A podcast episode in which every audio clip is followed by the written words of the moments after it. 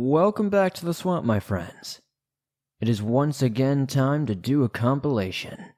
As always, once a month I will compile some of the scariest and downright disturbing stories sent in during that month. Some of these you may have heard before, and some of these may be new to you. If you have a story that you would like to share in a future video, be sure to submit it at swampdweller.net or the email you can find in the description down below. I'd love to share a story with everyone here in the swamp. It's stories like yours that truly help keep this show going. Now, without further ado, let's get into these creepy and allegedly true, disturbing horror stories.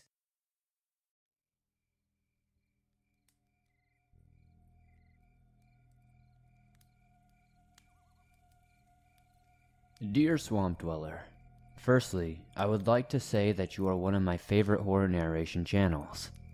This story is true, and it is probably the scariest thing to ever happen to me. The more people that hear this story, the better. I do not want others making the same dumb decisions as myself. I hope you all enjoy it. For context, we are female. When this happened back in mid February 2020, my friends and I were all 15 years old. This story takes place in Italy on a school trip we went on. The trip itself was alright, but being the dumb teenagers we are, we decided to push the boundaries. Our school booked us into an average hotel, low budget. So one night, two of my friends asked if we wanted to go sneak out with them during the night and go to a nearby beach. I am generally quite sensible, but they kept persuading me until I finally gave in. We would only get one opportunity to do this, right? So, we all waited till about 1 a.m., messaging each other when to leave our rooms and meet up in the corridor. It was only three of us, so we did not want anyone else to know as they might snitch on us. Looking back at it now, this was probably a reckless decision considering the events that would unfold in the hours to come and how that night could have ended. The teachers were sleeping in rooms opposite of ours, so we had to be so quiet as to not get caught. I can remember still how worried I was that we would be caught, and that they would ring my parents. If you could not already tell, I am generally quite anxious, so I avoid breaking rules most of the time. This night was obviously an exception. We were successful though, and managed to sneak our way to the lobby. For whatever reason, no one was at the front desk, so we hurried through the lobby and out the front door, not waiting around to get caught. None of us knew Italian, so this was probably one of the dumbest things we could have done. We walked for about two miles down to the beach, all smug thinking we had pulled off our perfectly devised plan. The streets were completely empty, not surprising considering that this was 1 a.m., but it did not stop that anxious feeling in the back of my mind. I knew that we were doing something that would get us in trouble if we were caught. We had to walk down hundreds of steps to get to the beach, plenty of time to reconsider our actions, but we were stupid and kept going. Something I regret now, to this very day. The beach was quite beautiful. It was a full moon that night, and the beach was lit up in a beautiful soft light. We had the whole place to ourselves.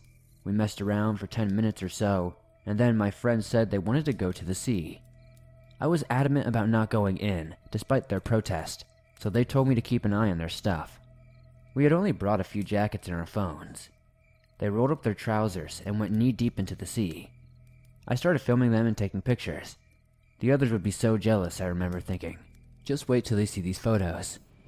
They spent about five minutes splashing around in the cold ocean before they came back onto the beach and started stripping off more. I could not believe it. They were going to go swimming. They had the genius idea to go in their underwear. I could not stop laughing at this point. Looking back at it now, I should have persuaded them not to. I did not understand the gravity of the situation we would soon be in.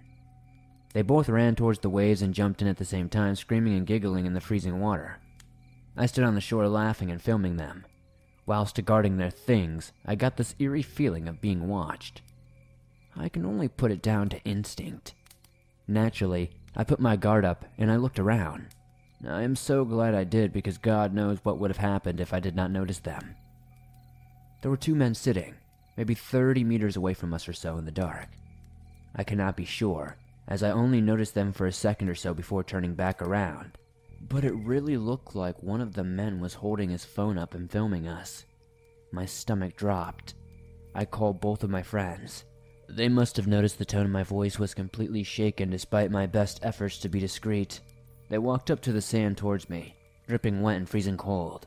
I told them the two men were sitting behind us watching us and filming us. I had never seen them so scared. That is when the trepidation hit us. No one knew where we were. They had no idea we were here. As far as everyone was concerned, we were fast asleep in our hotel rooms. These men could easily take us down, kidnap us, do whatever. No one would ever know. I whispered to my friends that we needed to leave right now. I told them to not bother getting dressed, just grab their stuff and leave as inconspicuously as possible. They agreed with no hesitation. At this point, I was just worried. The men must have known that we saw them. Despite our best efforts, nothing could conceal the raw fear we felt and probably looked too. As we approached the steps, I make a quick glance behind us. A sweat broke out on my forehead. The men were now slowly walking towards us. Fight or flight kicked in, and I shouted at my friends to run. Barefoot and soaked, they scrambled up the steps as quickly as they could. We ran and ran and kept pushing and pushing. I did not look behind me for fear of knowing how close they could be. We did not stop once we reached the top of the steps and onto the pavement. We were running on pure adrenaline at this point. Our legs burned. I looked down to see both my friends' feet were bloody, but they did not stop at one point. We did not stop running until the hotel was in sight. I turned around again, and to my relief, I could not see the men. We walked through the entrance to the hotel. This time, however, there was a man at the front desk. He started speaking in Italian. We did not understand him, so we kept walking, my friends leaving bloody footprints through the lobby. Once we reached the corridor, we made a mutual vow to never tell anyone about that night, and we all went back to our rooms. The man at the front desk must have told our teachers that he saw us at 3 a.m. walking through his hotel lobby, leaving bloody footprints everywhere, because that morning I woke up to a loud banging on our door. For the sake of the story, I will call her Miss Smith. Miss Smith was shouting at everyone, asking who it was that left last night. Of course, everyone was confused and did not dare speak up. Neither did my friends. After several speeches made about the severity of our actions and how they were going to find out who it was, I was terrified. My two friends finally spoke up and admitted it was them. Thankfully, they left my name out of it, which I will forever be grateful for. The teachers were furious, as you can imagine. Both my friends received phone calls home and they had to delete all pictures taken that night. The teachers wanted all the evidence deleted as it reflected badly on them because in their care, we did something so reckless they were just concerned about, you know, losing their job. My friends didn't really argue because they were still protecting my name in all of this, and they did not want the teachers asking for the photos, so they just obliged. I always think back to how that night could have ended, how terribly wrong it could have gone. And despite it being one of the dumbest things I've ever done, I'm glad I was there though. Who knows what would have happened to my friends if I wasn't there looking out for them?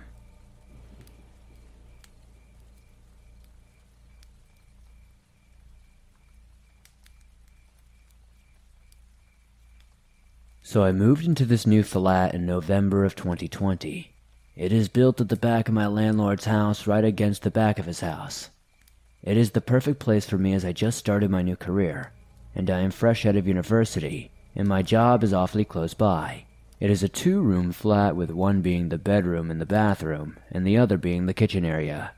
So, to get to my story of rather suspicions, my landlord seems like an okay guy, He's a bit young to own a house, but normal enough. But there are some things that have caught my interest. At first, while I was settling in and getting used to the new area, I come from a province very far away from where my new flat is, and it is a lot more rural than I'm used to. So, I have a lot of new roads and stuff to learn. I noticed that he exercises a lot, or a lot from my perspective anyway. He is super fit, when I mentioned that I would like to go running and hiking and stuff, he gave me pre measured routes for running and maps all over the nature preserves around here. He told me where one can go hiking, which I guess is not that weird, but sometimes he exercises with a bulletproof vest and full combat clothing and boots, and that's a bit weird. He does everything himself. He fixes everything himself, and he works in the garden and goes on long walks like a machine. Oh, yes, and this is very weird. Sometimes he sits on his porches outside and burns papers in the barbecue, and has a drink while the papers burn while he puts more on top of it. Almost as if he was having a private party all by himself. Because I have to move past his house to get to my flat in the back sometimes, I see more than what I'm supposed to, I guess. I've seen my landlord moving through his house more than one time with a gun, and it looks like he is training for something. I have also seen him lying behind his gun looking through the telescope and playing with the gun. I have seen him get up from the bushes in the garden. I didn't even know he was there. I think he spent the whole night out there in the garden behind the gun doing who knows what. I have seen him busy doing what looks like practicing survival skills, making fires without lighters and chopping wood, making rope and stuff like that. All types of tarpaulin type stuff. All these strange things he just gets up to don't really add up. My landlord also spends a lot of time in what he calls his workshop just doing stuff, building stuff. You can hear all sorts of machines running and stopping and grinding and hammering, and this murmuring coming from him. I would love to get in there and see what's actually going on. My landlord also has a private office that he spends a lot of time in, and no one is allowed in there except for himself. It is kept locked at all times, and even has an extra security gate on the door. My landlord also always carries a pistol with him everywhere he goes, and a pocket knife. He even goes running with them. Sometimes, when he gets ready for work, he dresses very professionally, and still has his pistol with him. Even though you cannot see it, he looks like a normal person going into an office job, but he is strapped to the gills under it. He carries this military type backpack with him everywhere, and you can see it is definitely heavy. There are definitely some bullets hanging off the side of it as well. It's not that big, maybe the size of a small laptop bag. I have also seen my landlord loading and unloading his truck. It is a small old truck that used to be very popular in the area we live. Anyway, he loads gun bags and massive backpacks that seem to be very heavy, and he is usually gone for the whole day, sometimes the weekend. When he comes back, he is all tired and sometimes sunburned and looks like he has been through hell. I have this preconception of a hitman from the movies, and my landlord only slightly fits into that stereotype, but as far as I could see, besides for the fact that he shows little emotion and his eyes mostly seem like they are hiding a lot of hurt and strange behavior, they also change from gray to green to some sort of brown, depending on his mood.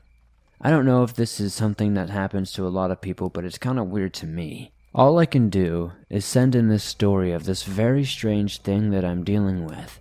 I would like to share more of what happens in the future, but I would also like to know what people think. Maybe I'm just overthinking it, or maybe, just maybe, my landlord's doing something more extracurricular.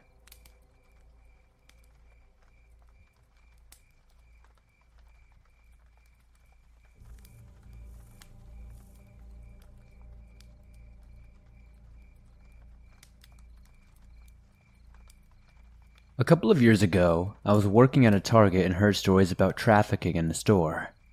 I personally do not believe that because I am from upstate New York and that is unusual. So I kinda shrugged it off as no big deal. After I clocked out for the night, it may have been around 4 or 5 p.m., I think, I wanted to get a few groceries. I noticed these two girls who were wearing dresses and looked like they were pretending to shop. They stopped me and asked me if I went to church. I told them I have not gone since I was a kid. They started talking about how they have a church group or something and I should go. I also noticed there was a weird guy standing in one of the aisles just looking at them, just kind of listening in. At this point, I'm thinking, I just wanted to grab my groceries and go home, but the girls would not just let me walk away. They said I could follow them to their group down the road and attend a class if I'd like to see it. I told them politely that I was not interested, one of the girls looked a little strange, and something told me that this was not right. So, to get them to leave me alone, I told them to give me the address and maybe I will visit. They did not really give me an address, they just told me it was on a street. I walked away feeling a little weirded out. I also saw them approaching other women.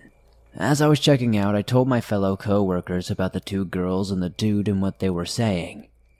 They told the manager on duty and they had security do a checkout. Thankfully, our cart attendant walked me out to my car. The next day or two after, I get to work and see a cop car. I was told that a couple was shopping, and the wife was approached by two people who gave them the same speech I got. The husband knew something was wrong and he told the manager. They called the cops. Unfortunately, the two people left the store and the cops filed their report. A few hours later, we found out that there was a group of people targeting Targets and Walmarts and such and trying to traffic people from those locations. The story changes when they approach women, but it's always at least two people. They are visiting the stores to approach women in the daylight and nighttime. So please be aware of your surroundings no matter where you are. I am glad that I followed my gut.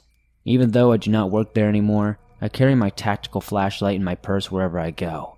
Unfortunately, in New York, mace and tasers are illegal. I did not think it could happen here, but it did. I now do pick up for my groceries instead of shopping.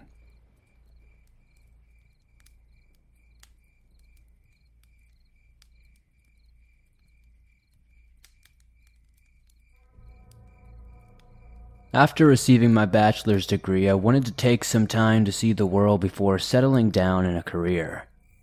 I ended up taking a job as an English teacher in South Korea. I love the adventure of being alone in an entirely different culture on the other side of the world. However, as a young blonde white woman, I received a lot of unwanted attention from the men there, who tended to fetishize foreign women and disrespect boundaries. However, I was strong, trained in martial arts, and was comfortable in my ability to defend myself, so I did not let it get to me all that much. One night, however, I had a close call. I was heading home from work after dark, walking several blocks home to my apartment. This night, however, something was different. I soon became aware of footsteps behind me that followed me the entire way. It could just be a coincidence, I thought. There was always people walking on the sidewalks anyway, but this just felt off. I made it to my apartment, which was on the third floor of a small building above a Chinese restaurant. There were only about nine apartments in total in the building, so the fact the footsteps continued to follow me as I entered the building and climbed the stairs made it less likely that this was a coincidence. Whatever, I thought. If the dude wants trouble, he's going to find it. I continued up my apartment, unlocked it, and went in. I did not bother locking it because, as I always did, I was only coming in to change into my tennis shoes and get my dog to take her out for a walk. My dog was a rather large Alaskan Malamute. Like me, she stood out like a sore thumb in this city because most everyone else owned a cute little toy breed, usually Pekingese or Shih Tzus or something like that. When I walked Chiori, people often let out a scream and ran to the other side of the street. Anyway, upon entering my apartment, I removed my work shoes, got Hiyori, and went back to the door to put on my sneakers. As I bent to put them on, I leaned against the door to balance and fell through, as the man who had been following me was opening it. Not expecting me to stumble out with a monster dog, the man looked shocked and frightened. He grabbed his keys out of his pocket and went over to my neighbor's door, pretending to fumble them to try to open it. I gave him a look as if to say, yeah, freaking right, locked my door and took Kiori down the steps outside. Once I made it outside, I crossed the street and hid behind a car. Sure enough, within just a few seconds, the man, my supposed neighbor, emerged from the building, looking around for a while and then left. He had clearly spotted me walking home and saw his opportunity to follow me and break in and attack me. Had I not leaned against the door, at that very moment, he would have burst in and attempted to proceed with his plans. This incident shook me, but I never let this one or the other incidents bother me too much or stop me from doing what I wanted to do or go where I wanted to go. I just go prepared ready to act, and the next time a guy makes a bad decision like that, it's gonna be felt.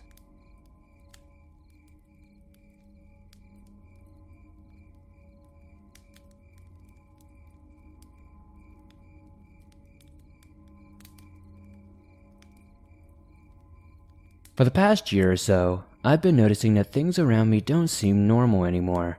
I continue to have this overwhelming sense that everything is fake, in a way or almost dreamlike. I've even kicked around the idea that I may have died already and I'm in some sort of state of purgatory. I recently took my family on a weekend getaway to Seattle. Being a couple hundred miles away from our home in Selah, Washington, it's an easy trip for my wife and I to manage with our two kids. One is 11 and the other is 4 months old. Over the course of our weekend excursion, I experienced a few things that I found to be odd and left me feeling a bit uneasy. The first occurrence was trivial enough but it sort of set the tone for the eeriness of the weekend. I was gazing out of the window of our hotel room on the 12th floor, sipping a cup of coffee, when I noticed a plastic bag drifting in the wind. I watched the bag bounce around and dance in the air as it slowly descended. A green dumpster 12 stories below caught my eye, and I immediately thought, what if the bag floated all the way down there and landed in that dumpster? I stood at the window for five minutes or so watching this bag slowly float towards the ground, gliding left, right, back, and forth. The more I watched the bag, the more confident I became that it would find its way into the dumpster. And it did. This bag that I noticed off in the distance drifted 12 freaking stories and perfectly navigated its way into the dumpster below my building. Later that day, I was in the hotel lobby approaching the elevator to head up to my room. In front of me, there was a man with two children waiting for the elevator as well. The man had a guitar case strapped to his back along with an amplifier and various other bags. His back was to me, and he had a hoodie on.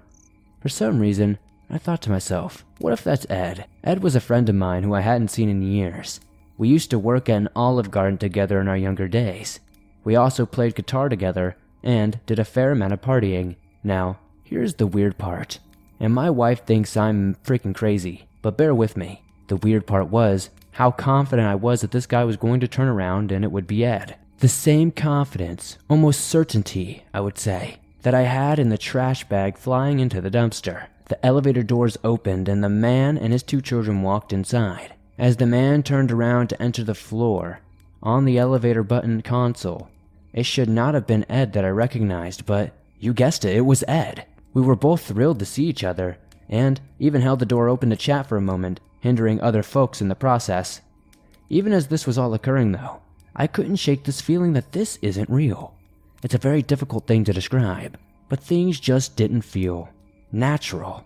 Later, that evening, my 11 year old son and I were on the balcony outside of our hotel room. He was peering over the edge when he suddenly whimpered out underneath his breath, That poor guy. When I asked him who he was talking about, he said, That bumblebee on the ground next to the dumpster. He's dead. We were on the 12th floor, like I mentioned earlier.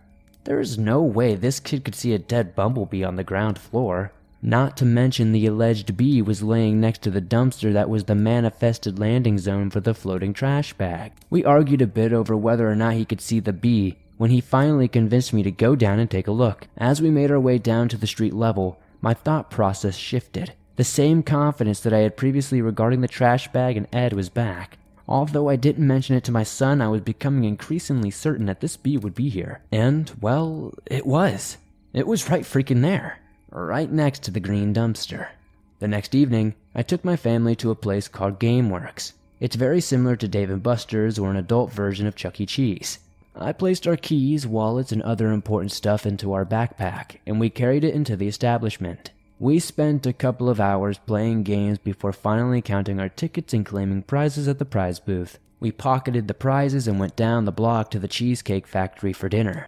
After being seated for a few moments, my wife realizes that I do not have the backpack on. The backpack containing all of our money, credit cards, car keys, and not to mention food and supplies for our four month old baby. The bizarre thing is that I have no recollection of ever taking the bag off. Apparently, I did because it was gone, but I could have sworn up and down that I never took it off. I immediately go into panic mode, leap up from the table, and take off towards the GameWorks establishment. I run inside, dart around frantically for about a minute or two with the bag nowhere in sight. Finally, I calm down and focus.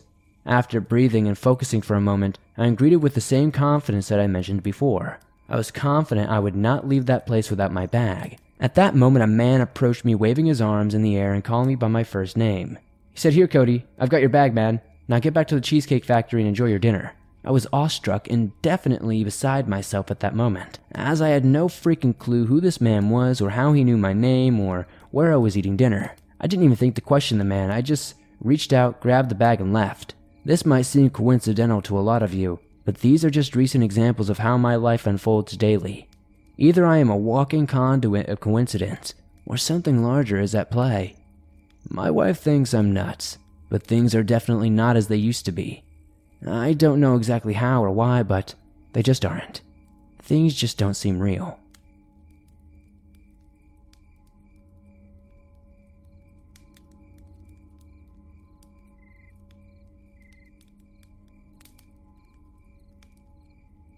I was 16 years old when me and my friends, who I will call Evan and Jake, wanted to rent a hotel for the night since it was spring break. We got to the hotel and checked in. It had a funky smell. but we still stayed there. Once we got to our room, it was about 3 p.m., so we decided to go swimming. The pool was downstairs, separated from the hotel. Once we got to the entrance, there was a man at least six foot three in all black with a hood covering his face facing us. I panicked a little bit, but not out loud. We got into the pool and swam for a few hours until we saw the man again, all black sitting on a chair by the pool. I cleared my throat. um, can I help you, sir? I asked. No response. I still was a little paranoid. I put my face in the water at the bottom of the pool. There was another black figure, with all black. I screamed like a little girl and ran for the door. I looked back and saw nothing. Not the guy in the chair or the guy under the pool. My friends thought I might just be seeing things, but I saw what I saw as clear as water. I definitely did not feel like swimming anymore, so I decided to go get dinner at a nearby restaurant. I got a table for me and my friends to sit at, and there again I saw the man in all black on the other side of the dining room. He was staring at me. I had enough at this point. I went over there and I lost track of him and he took off. After, we ate and I decided that this trip has gone too far. We should leave in the morning. But my friends did not like that idea. Sometime around 10:30 that night, me and my friends dozed off in our hotel room. I woke up to some strange noises. I saw the shadow of a figure at the end of my bed. I calmed myself down and told myself that it was just my hat. But I was getting thirsty as well, so I reached under the bed to try to grab my water bottle. But I grabbed something, and I was totally shocked by what I grabbed. It was my hat. I was not ever more scared in my life than at that moment. I could not help but scream at the top of my lungs when I heard a voice next to my ear say, You're next. I jumped out of bed and realized it was two men, right there, in all black. I tried to fight them, but it was no use once they grabbed me and dragged me out of the room. I tried to scream, but the guy was covering my mouth. I passed out and woke up in a stretcher. It turned out those guys knifed me while I was passed out and someone caught them. But the doctor said no one could catch the guys who got me. To this day, I have a nightlight at night, and I'm not ashamed or scared to admit that.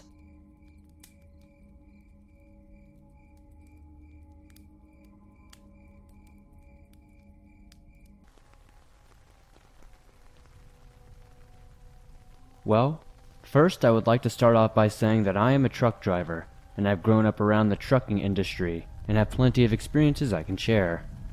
I have stopped listening to music while I drive, and I've just been playing Swamp Dweller episodes. My personal experiences do not seem to be horror stories, really, but this one could have really been for the worse. Not long after I got my CDL, I was taking a trip from Texas to Pennsylvania. Part of that route is I 44. For those who do not know, a good part of Interstate 44 is the old historical Route 66. Anyway, I was on the toll road part in Oklahoma, just driving, listening to Swamp Dweller episodes. I had my CB radio turned off at the time. I know this because of what I did in this situation. I came across a woman waving me down on the side of the road beside a car with its hood up. I started gearing down and getting ready to pull over in behind her so I could help her. As I slowed down, I heard a voice on my CB say.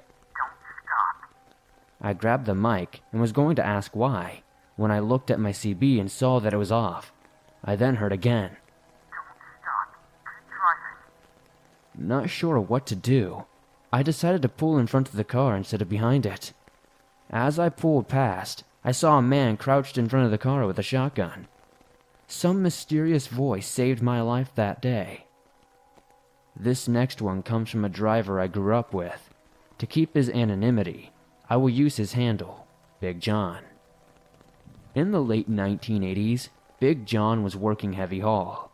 That could be wide loads, heavy stuff, tall loads, or a combination of any. During this time, he was hauling a dozer from the oil fields of Colorado to another location in South Dakota. On his way down a windy, steep, mountainous road above Colorado Springs, he was called out by his lead pilot car to either stop immediately or do not let off until you get to the interstate. Since Big John's load was heavy, he just kept going as not to lose momentum. It is at this point when he recounts his story that he always gets that thousand yard stare that makes what happened next not very difficult to believe. Big John says that when he came over the next peak, before heading down the next steep grade, he saw a young girl in a white dress with long black hair just standing in the middle of the road, holding a teddy bear by her side. His pilot car screamed on the CB to just keep going. Do not swerve, she is not real. He pauses and takes a deep breath and sighs. His exact words every time are I hit that little girl, but she didn't go under the rig. I hit her, but she didn't go under the truck. According to his recount, the little girl was still standing in the road behind his rig when he passed, and she was just waving at him in his mirror. Being a driver myself these days, I understand much better why this tears him apart. People who genuinely care about the way they handle their rigs would as soon drive off a cliff and destroy any chance of keeping a job, let alone their own life before hitting anyone on purpose. And to intentionally drive into a little girl would kill whatever bit of your soul you have left. I can only imagine how it has really affected Big John, since he quit driving not long after this incident. He said that what made it even crazier was his follow car drove through the girl too, but did not even see her. Big John always finishes by whispering, There's some crazy stuff out there, man. If you're gonna drive one of those big trucks, make sure you can trust yourself.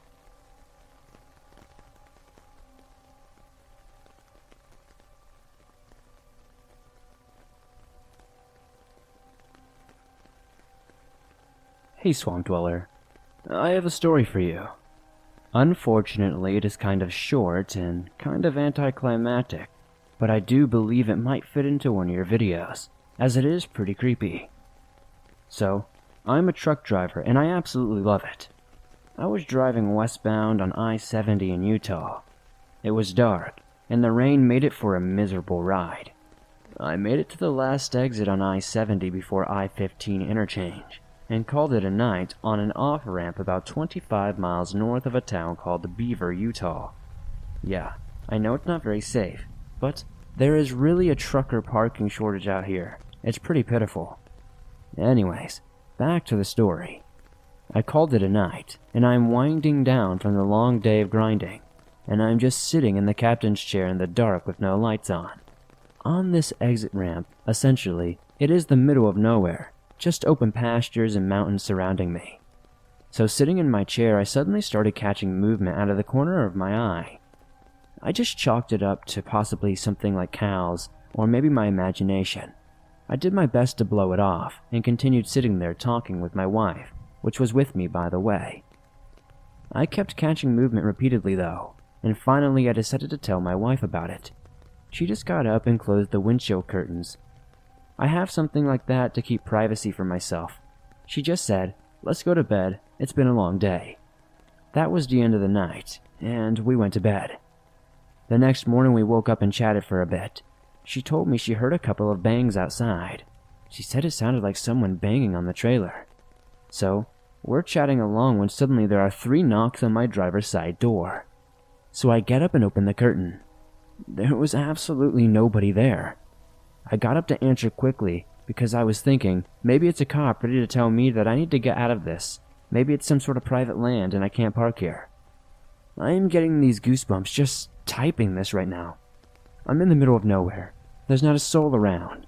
I'm looking around and in my side mirrors and everything, and there was nobody there at all. I look at my wife, and I said, What the hell is going on? There's no one here. She got up and looked around as well and said, What the hell? Swamp Dweller, I want you to know that I booked it out of there quicker than all get out, man. 100% truth behind this. I am a horrible liar, and not much of a storyteller. I know. I know this was not much of a story, but it was creepy to me. At least I think so. In case you are wondering, I did not open the door, nor did I get out to investigate. I probably should have, and next time maybe I just might do that.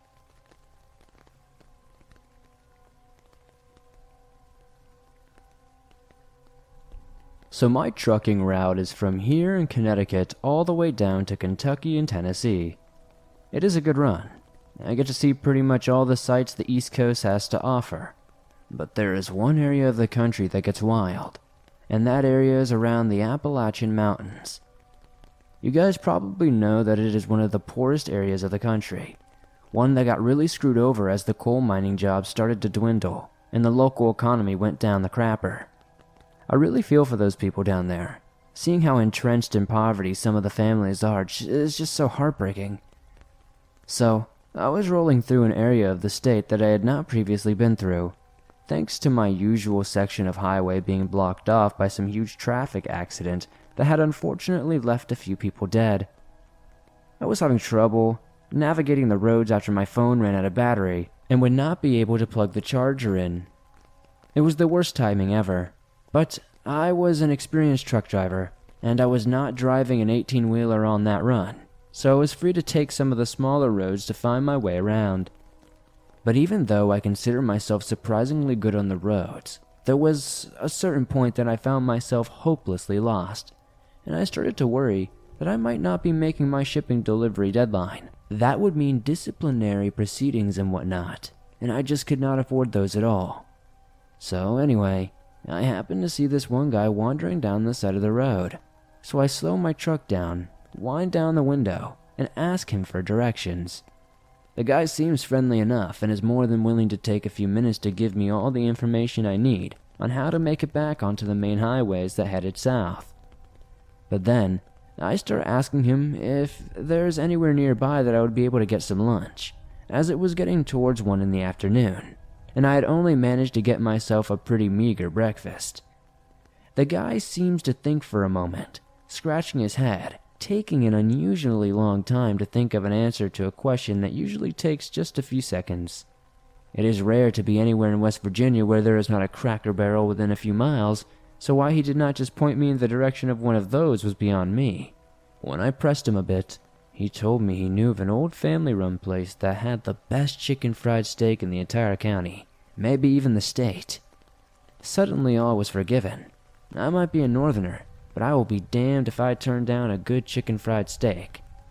All that was taking so long was for him to try and remember the best way that would take me there. Apparently, I had to go down some run-down old dirt road, one which might get my truck stuck on it, which really would have left me screwed. So after a minute, he gives me some detailed directions towards an old strip mall. He told me it was mostly abandoned, but the restaurant was still there, along with a few other smaller businesses, and not to pay any mind if the place seemed quiet during lunch, as it did much of its business in the early to late evening. I was happy enough, thanked the guy, then set off following the directions he had given me. It took me a little while to find the old strip mall the guy was talking about. It was honestly a little frustrating to drive past a couple of chain restaurants and whatnot, given that I was so hungry. But if I was not craving some of that country style chicken fried steak, and if that was a family run place, then all the better. The chain restaurant stuff just does not cut it compared to the real, home style cooking. But eventually, I find this run down old strip mall the guy seemed to be talking about, and it was little wonder the place was in such a state of disrepair. It was way off any highway. There was absolutely no signage for it. Literally nothing to let anyone know that it was even there. But even worse, I saw zero indication that there was any kind of restaurant open in any of the units. I was not about to give up so easily, though, as I did see a place that had a big old sign over it saying something like Mama J's Country Kitchen, or some variation of that. So my hopes were restored a bit. That is when I see a guy step out of the door, going into the afternoon heat and staring over at my truck. I gave him away from the driver's side, overjoyed that I'd finally found out that this place was real and maybe some decent food would be here soon. This was a lonely drive down from Connecticut after all. I figured he had not seen me do it. The sun was obscuring his vision or something, because he just continued to stare back at me. Anyway, I get out of my truck, lock the doors, and start walking over to the restaurant. I call out to the guy about halfway across the parking lot asking if they were indeed open for business. Again, the guy does not react. He just keeps staring at me in a way that I now notice is distinctly unwelcoming. Something in my gut just told me to stop walking. I had this creeping feeling all over my body, like something was telling me that something was horribly wrong with this whole setup. And no sooner had I started feeling that distinct vulnerability, the guy reached behind his back and pulled something out of his back pocket and puts it on his head. I thought it was likely a woolly hat at first, but when he pulls it down, it's a balaclava. Then I noticed something else in his hand. It's a small revolver. I turn and start running back to my truck, and as I do, I see a few other guys emerging from the derelict units, each running towards my truck and trying to cut me off. Each had a weapon in their hand, be it a knife or an iron bar, and seeing these just made me run even faster. Thank God I had gotten that gut feeling when I did, otherwise, they would have made it to my truck far before I did. I threw the door open, jumped inside, and locked the cab behind me. Trembling as I rummaged in my pocket for the keys, the bandits surrounded the cab of my truck, hitting the chassis with their weapons and demanding I get out. Then the guy with the gun aimed the thing right at my face, through the windshield, screaming for me to get out of the truck. I had no choice but to do what I did. I gunned the engine and plowed through the bunch of them, knocking down those who did not jump out of the way in time. I leaned down in my seat and grabbed the wheel, out of pure instinct, really, and again, I thank God that I did, because when I hit the guy with the gun, he let loose a single shot that shattered the windshield and struck the seat just above my head.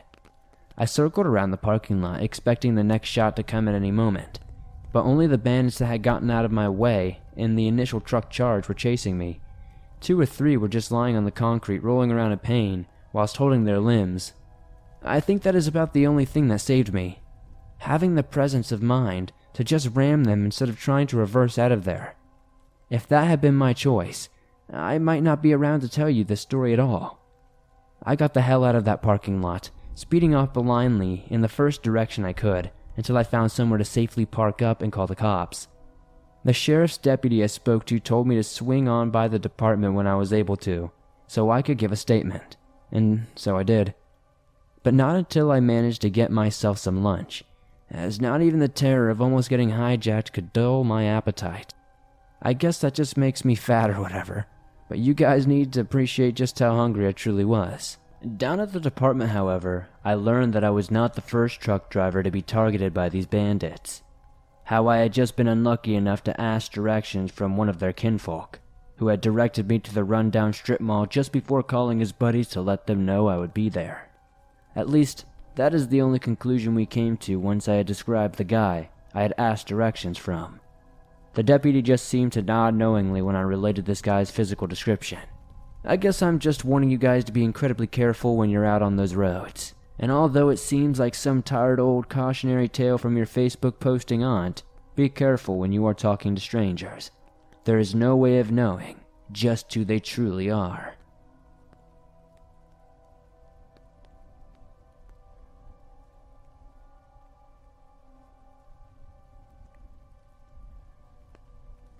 I'm a long haul truck driver, so I am no stranger to the States, and I have seen things I cannot explain, but this is by far the weirdest thing to ever happen to me. So, to get straight to the point, I was driving through Arizona, heading westbound on I 40. I had finally hit Flagstaff and go out at a truck stop and handled my business. As I left from Flagstaff, I ran by mile marker 185 it is about 10 miles from Flagstaff, Arizona. As I passed mile marker 185, there was what seemed to be a person hitchhiking. The only problem was, this guy was huge, easily 8 feet tall or so, looking straight into the passenger window of my semi truck. On top of that, it seemed to be as wide as the truck from shoulder to shoulder. I passed the hitchhiker at 70 miles per hour. At least, I thought, probably about a half mile down the road, that I saw the same exact person or, or thing, because, once again, I had passed what seemed to be the same figure. This kept happening every 20 miles down the road or so, even past mile marker 165. I saw it every few miles. After I passed mile marker 165, I did not see it anymore though. It suddenly vanished. So I thought I was done with it. But I was dead wrong. I got down to mile marker 145. I had to take a leak, so I pulled over to the side of the road to handle my business. I was about halfway done when I heard an ear piercing scream. It was probably a mix between what sounded like a deer and a human. As soon as I heard it, I started looking around, and just outside the halo of my headlights, I saw something. I couldn't tell you what it was. I was never more confused and scared in my life. I tried very hard in that moment to figure out what it was, even when I heard something flying. Suddenly, I heard a loud thump, and sitting three feet away from me was a huge rock the size of a basketball. It had to at least have been 80 pounds or so. When I saw that, I pretty much got the heck out of there as fast as I could. That thing threw that rock at me with such force that when it hit the ground, it literally bounced back up into the air a few feet. I just was terrified. It landed only three feet away from me. I wasted little time trying to hop back into my truck and get away from whatever that thing was. As I passed it, it just stared me down, and I never saw it again. Can anyone please tell me what I saw? And thank you so much for sharing my story if you do.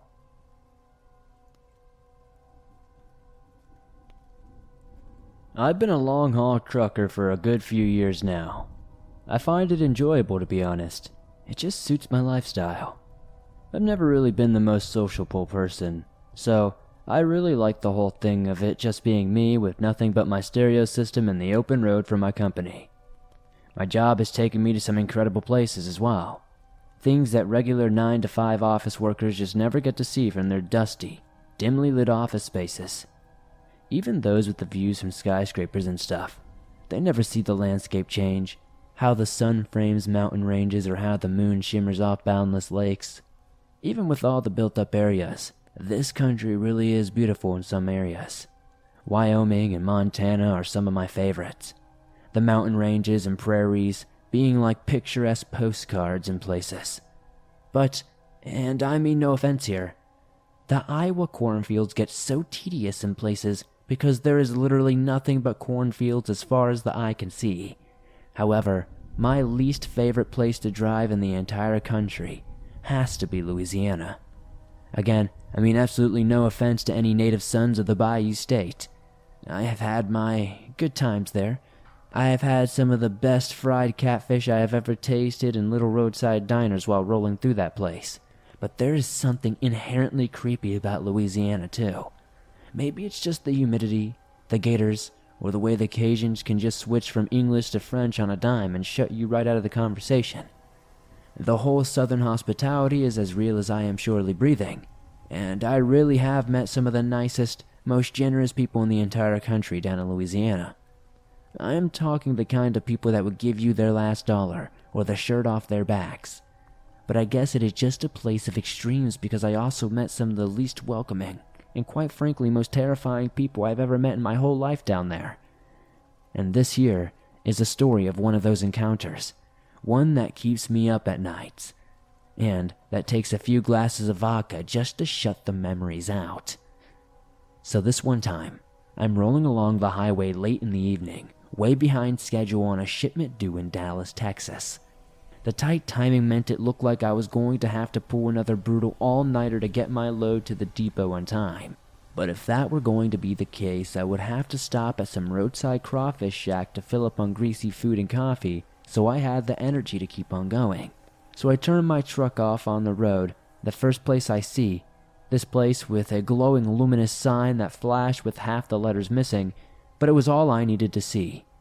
Rustin Crawfish Shack, the place was called and it was a little more than a collection of sheet metal shacks at the side of the road, if I'm honest.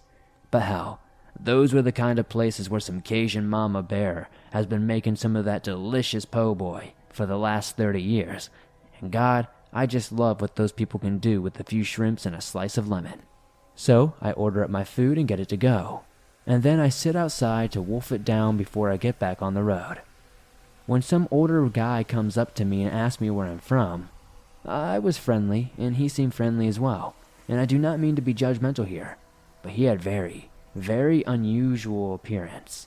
He dressed normally, had close cropped hair, but he was very, very skinny, like unnaturally skinny, like he was just skin and bones with no muscle keeping his body upright whatsoever. I tell him up north originally, but I am based in Arkansas for my job currently and we start just casually talking about the area and its history and whatnot. He was a nice enough guy, but I had to excuse myself, telling him if I did not get this load to Dallas Depot in time, that I would be in a big world of trouble. It is the kind of thing that guys lose their jobs over, so I could not really afford to play fast and loose with my timing. And in my particular case, the risk was extra high since I had high value loads of electronics, new TVs, and such. And every day a delivery is late, the depot can fine a trucking company and dramatically lower their bottom line. He puzzles the thought over for a moment and then told me he thought he could help me out, and to wait here for just a moment while he fetched something from a back room of the shack. At first, I thought it was going to be some pills that would help me stay up all night, but what he brought out of the crawfish shack was something that sends chills through me, even thinking about it today. The guy returned with a piece of cypress wood in his hand, like a bare piece, looking like it had been freshly cut from a tree. He had me follow him over to my truck, out of the sight of the rest of the crowd that was gathering outside the shack. Once we were alone, he pulls out this huge knife and tells me to carve my name into the wood. My full name, or it won't work. It was uh, something weird that I've never heard about. I was just about to ask him what it was when he shushes me, hands me the knife, and tells me to obey. The blade looks jagged and slightly bent, like it has been forged or something. That was creepy enough on its own, but it was only when I take the knife from his hand do I see the handle and what it's made of. Y'all ever heard of a jawbone knife? It is literally what it sounds like. The blade is obviously metal, but the handle was made of an animal's jawbone. Some places it can be made of bear or cougar's jaw, with the teeth kind of blunted, so it doesn't rip up your fingers. Sounds weird, but they make for a great grip, and they were popular back in the old frontier days. But this jawbone knife that had been passed to me was something different. There was something horribly familiar about the size of the teeth, the way only one of them seemed to be pointed, while the others were flat or jaggedly cupped. I thought it might have been a pig's jaw at first, but the actual jawline was way too thin for that, and it was with my terror and with my absolute horror that I finally realized what I was looking at. It was human. That jaw had once belonged to a human being. Uh, I thought to say something, to ask him where the hell he had gotten his hands on such a thing. I mean, I wanted to shove him away and throw his wooden board right back at him. But I'm telling you, when a guy has handed you a knife that you strongly suspect is made from a freaking human being, you are not going to be anything but polite to him. So I did as I was asked. I carved my name into the wood and then handed him back the knife. All while he seemed to take immense amount of pleasure knowing how afraid I was. He then tells me that he is going to bury the piece of wood out in the bayou somewhere, and that once he had done that, I would get to Dallas with my load on time, and that I would not have to worry about a thing. So, long story short, I did get to Dallas on time. I was wide awake for the entire journey. I made every exit and turn just like I was supposed to, but I was only so focused on the journey ahead because I was honestly terrified of what that knife was made out of and what I had even done.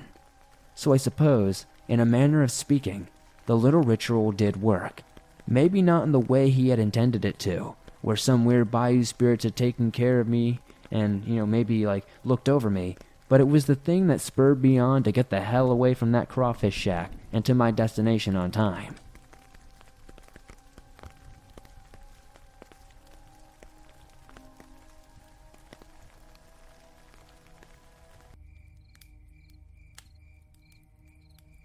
The memory of this stormy night still sends chills up my spine to this day, and goes to show that you cannot trust anyone, no matter how much you think you know about them. I was 21 years old at the time, and had just graduated from Bible college. I moved up to my first job as a youth pastor in rural Indiana. It was a ridiculously small town. There was a gas station, a small coffee shop, a school, a good sized park, and the small church I had just landed a job at. Things were tough at first, because I am originally from the southeast, and now I lived hundreds of miles away in a place where I knew absolutely no one. That is until I met him. His name was Ray, and we hit it off quickly because he oversaw the elementary school kids at the church, and I primarily worked with the teenagers. Since we were both considered to be the youth department, we would often find ourselves having lunch meetings, going on walks after work to talk about life, and would watch TV shows at each other's house. There was one night Ray slept over at my house to watch a movie with me, and I was a bit grossed out to see him come out of my bathroom after changing into his PJs. It was nothing but tidy whities. At first, I was glad to have a friend, but after a while, I felt more and more uncomfortable. The first thing that would make someone uneasy was Ray's appearance. He stood about six foot six and had exceptionally long, slender arms and legs. But his torso was very heavy. It almost seemed like the body of that cartoon frog in the old Looney Tunes cartoons. His face was a little chubby, nearly bald, and had glasses. You think a guy that was that big would have a deep voice, but it could not have been farther from the truth. He had a very high pitched voice and spoke to me and the others like a mother would speak to a small child. Also, Ray had a lot of tics where he would randomly convulse his head and shoulders, and he would stick out a seemingly 7 inch long tongue when he would have these random muscle spasms. I ignored them the best I could, because I've honestly always been one to judge people by their character and not their physical appearance. Plus, Ray helped me move in and assisted me in painting my new place, so I felt bad for judging a guy like that. But it was disturbing, nonetheless. Even though his appearance and tics made me feel weird, it was his weird obsession with me that really made my heart sink. He would constantly ask me to hang out every waking moment. There would be times I would go to the bathroom and come out to find 11 or 12 missed calls from him. Most of the time when he reached out, I felt obligated to go, but it was always weird. Whether it was sitting with him and talking for a few hours while we worked at his mom's cake shop, inviting me to watch some lame TV shows instead of manly ones, or interrupting my video game sessions with a call to talk about how much he wants babies one day, all these interactions were pushing me away. There was even one time where he asked me to go shopping with him, and I told him that I only had time for the one store he suggested because I had a teen church service that night. He said, okay, that's fine. After we stopped, we got back into his car. He locked the doors and drove me around, laughing and saying, You're not going anywhere. You're staying with me. Everyone loves Ray. After an hour of his maniac driving, and driving around aimlessly blasting music, I yelled, Take me back to the church. Ray got enraged that I yelled and he punched me in the junk, and it hurt so bad. I squeaked with whatever voice I had left. I can't stand you anymore. And he was quiet for the rest of the drive back. Ray had driven me around so long that I ended up arriving late to the church for my teen service. To make things even worse, there were a bunch of angry parents who had been waiting to drop off their students for nearly 45 minutes. At that moment, I knew I was done. I had had enough. The next time Ray asked me to do something, I told him I could not. I was done with Ray, but he was not done with me. He called and texted almost every night with non-stop crying and begging. It was so unnatural sounding for a 27 year old man. The best way I can describe it was like a middle school girl begging their boyfriend to stay after a breakup. And then the sadness turned to passive aggressiveness when we would see each other at church. There were even times on Sunday morning during the pastor's sermon that I would look over and Ray would be staring at me with this creepy, expressionless face. He was not listening or paying attention to the message at all. He just sat there glaring at me with this glazed expression of pain and numbness. But I could not help but feel he was fantasizing about something insidious. Eventually, Ray quit his job at the church, got a schoolteacher job, and seemed to make new friends. I thought to myself, finally, Ray has new friends to pester. I was in the clear. It felt as if a huge dark cloud had been lifted, and the sun shined on me once again. A year had passed by, and I was now married and had my first child. I had almost completely forgotten about Ray. Where out of the blue, he called me and asked to catch up. He seemed a lot cooler, like maybe his new teacher friends have really helped him become normal. We grabbed lunch and he asked if I wanted to come to his school's football game. I thought Ray wants to watch football? Finally, something manly. My wife was going to be out of state with our baby visiting family, so I thought what the heck, and I agreed to go. While we were at the game with his teacher friends, it began to rain shortly into the second quarter. Before we knew it, there was a full blown thunderstorm with high winds, so the school announced that the game was canceled and sent everyone back to their cars. When Ray and I reached our vehicles, a tornado siren began to blare, and because I lived nearly an hour away, he suggested I come back to his house to seek shelter. Tornadoes in the Midwest are not something to mess around with, so I naively agreed and followed him home. This turned out to be one of the biggest mistakes of my life. Such a big mistake that I would rather have taken my chances with the tornadoes. I could barely see, and what should have taken five minutes took 15 minutes. When we arrived, Ray showed me around. The house was a little creepy and ornate looking, with a lot of old dolls and thrift store looking knickknacks. Even though the scenery was weird, the evening started off fine. We watched some home improvement shows, had some snacks, and some drinks. It was a relaxing way to get away from the storm and beat driving 20 miles an hour in heavy rain for several hours. So I thought at first. Sometime around 12:30 a.m. the storm was still raging. So we decided to turn in for the night. And I asked Ray if I could have a pillow and blanket to sleep on the couch in the living room.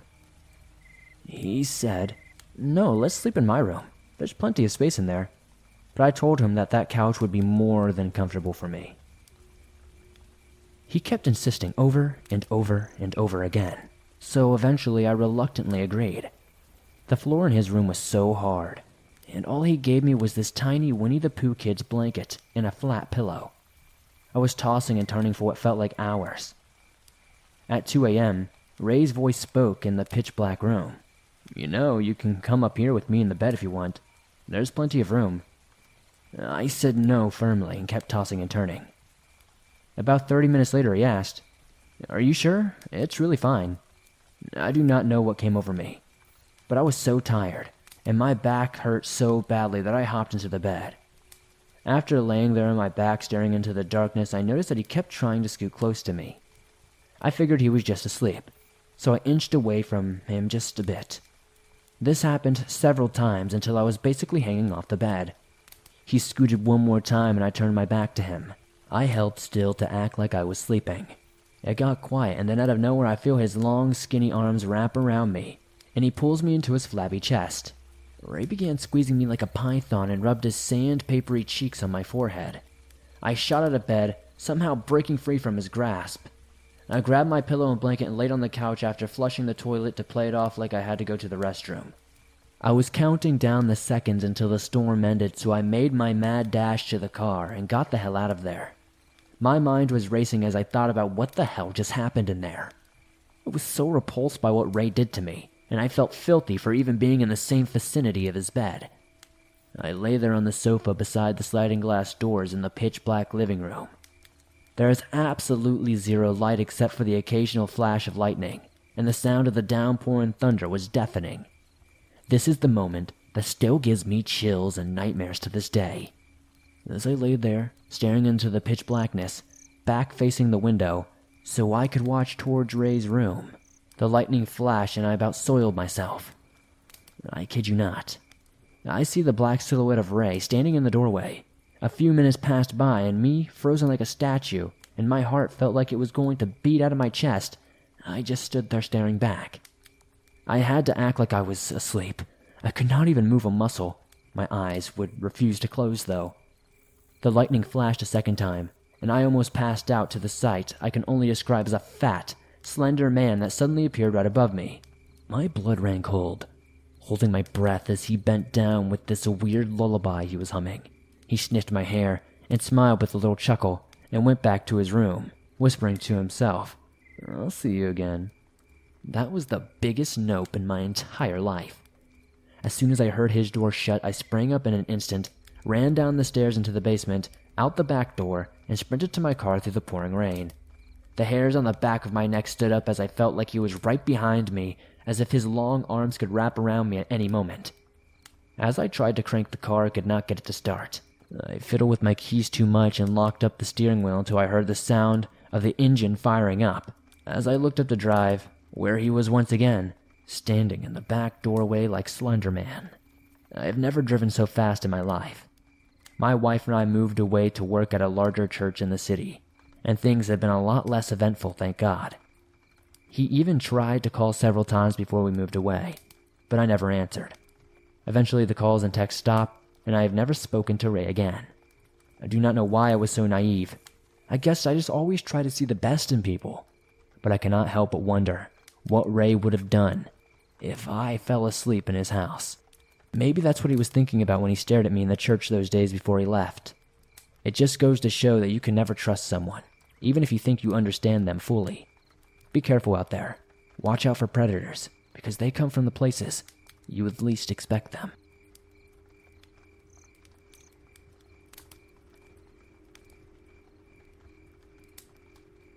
Hello.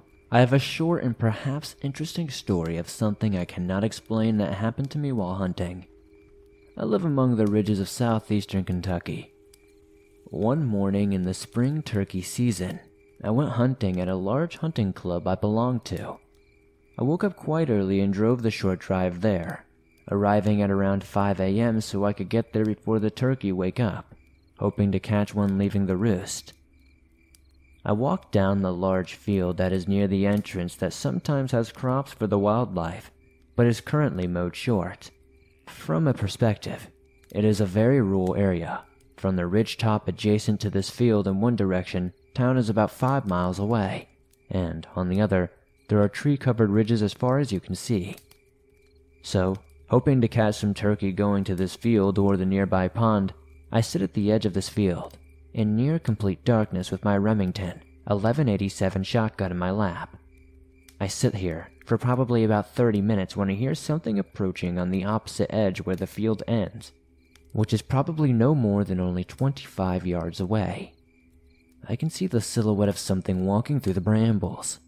It is a four legged and stocky looking thing. Probably one and a half to two and a half feet at the shoulder.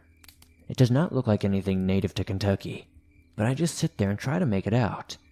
After just a few seconds of mulling about, it disappears quietly back into the briar patch from where it came. Then I see three or four small shapes running around in the field, almost like they're playing. I thought they were rabbits or something at first, based on their size. I could see them moving around, but again it was quite dark out. Just a new moon and a tad cloudy. Here's the weird part though. I am wearing a bright headlamp I used to walk in, and have had off since I sat down. I don't want to let anything know I'm here, but my curiosity got the best of me. I look at the little shapes, reach up and turn on my headlamp, and there is nothing there. Weird.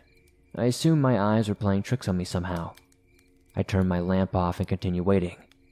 A few minutes would go by, maybe about five, and there they are again. So once again I look at them, very slowly, I reach up to my headlamp, making sure they're all still there. I flick it on, and yet, there's nothing there. Now I am really confused as most animals freeze when they are unaware of your presence and are suddenly blinded by a light, and I heard no movement at all. So once again, I turned it off and waited. I am not scared at all at this point, having a semi auto 12 gauge filled with some high powered turkey load. For the third time, I see these shapes come out again and start moving. I turn on my light and nothing.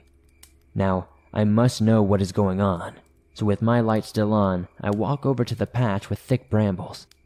I do not see anything, but as soon as I make it to the edge, something or someone bursts out and tears down the valley away from me at full speed, making this weird squealing noise. I hunted there many times before and after, and I've never seen anything like this.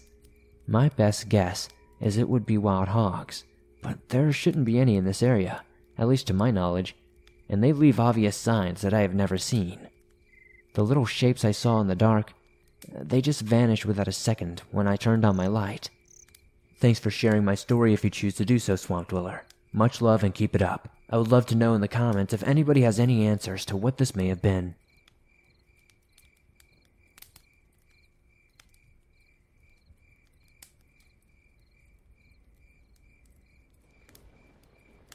Hey, Swamp Dweller. I do not have much of a story, but a handful of experiences. I am in my late 20s now, and I have lived my whole life in the Midwest. Living in the Midwest is not that bad, but there are some times that I have felt very creeped out. When I let my dogs out in the middle of the night, somewhere between 2 and 4 a.m., There are some nights that there's just absolutely no sound at all. No wind, no insect noises, no bats flying around, and no cars driving on one of the highways a few miles away. During these nights, I feel my fight or flight kick up a bit, which is hard to do when you're trying to get your dogs to go to the bathroom, and they just stand in one spot sniffing the ground. I have heard before that when everything is quiet around you, there is a predator nearby.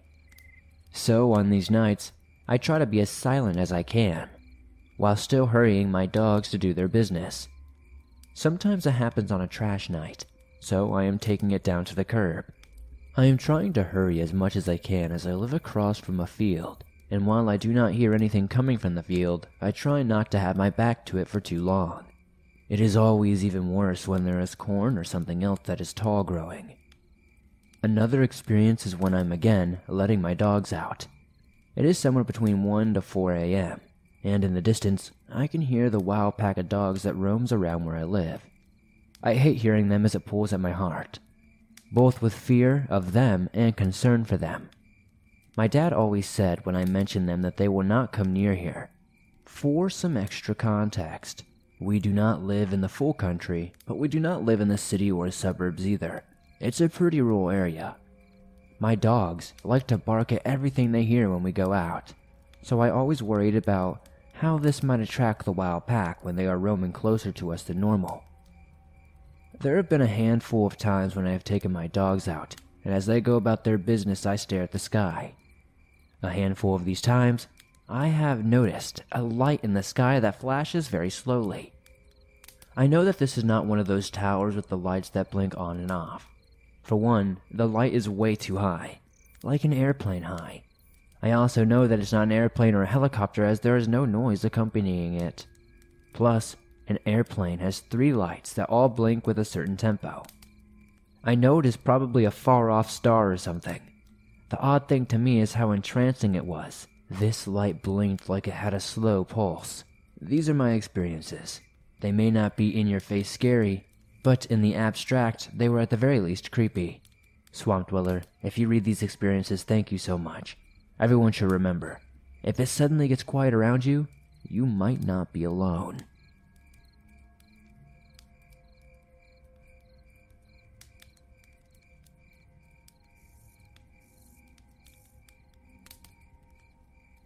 Hey, so I have never written about my experiences with the outdoors but I need some answers or opinions on something I encountered. So last night, I was heading back from my girlfriend's house. She lives in a very rural area. The day before, she and I crashed my car into a fence post on the same road due to an unknown reason. I was driving, and when we were going around a corner on the gravel road, we were not going faster than 15 or 20 miles per hour. There were no skid marks or objects in the road to cause an accident, but as we got out of the car to assess the damage, we heard a god awful scream in the woods. It sounded like a bobcat killing a woman. It was loud enough to hear over the rumble of the truck engine as well. We sat in my vehicle for at least two hours, and while we were waiting for help, we smelt something that was terrible. I'll never forget it. The only smells that I can use to describe it are that of rotting flesh, wet dog, sewage water, and burning hair, all rolled inside of a dead animal. That would best describe it. As I was making my way home from her house, it was about 9 p.m. and dark with no street lights. In my dim, barely working headlights, I saw this thing. It was about the size of a large lab, if I had to guess. It seemed to have no fur, but it was dirty white. I could not tell, but it looked like it was injured. And me being the animal lover I am, I had to stop and roll down my passenger side window and whistle at it. As soon as I rolled down the window, I smelled that horrible smell again. So I grabbed my spotlight and shined it on the thing. And I kid you not, its neck snapped around and looked at me with those piercing yellow eyes. That is when I tore out of there like a bat out of hell. I am about halfway down the dirt road when I spot a blacked out newer GMC just sitting there on the side of the road with no lights on other than the glow of a cigarette in the cab. Being terrified as I was, I blow straight past them, and as I'm passing them, they cut on their headlights and start after me. I have seen that movie before, so I take a few wrong turns to see if he is truly following me. So I take three wrong turns, and he is still riding my tail with his high beams on. I am panicking at this point, so I call my dad saying someone is following me. My father says to take him to the back gate, so I floor down a single lane dirt road trying to lose this guy. As I make a quick turn onto my road, I black out my lights and see him blow straight past me on the road I was previously on. I meet my dad at the gate, and he has a gun in hand. I still have so many questions about what happened last night. I do not know if they are connected or a series of creepy events. If y'all have any questions or answers, please let me know in the comments down below. This happened in rural Georgia, by the way.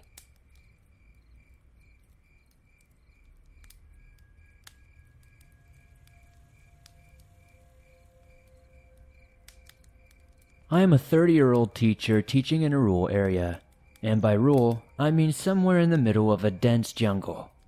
At first, I thought it would be ridiculous to have a school constructed in a place like this, but here in North Borneo, it is not much of an implausibility.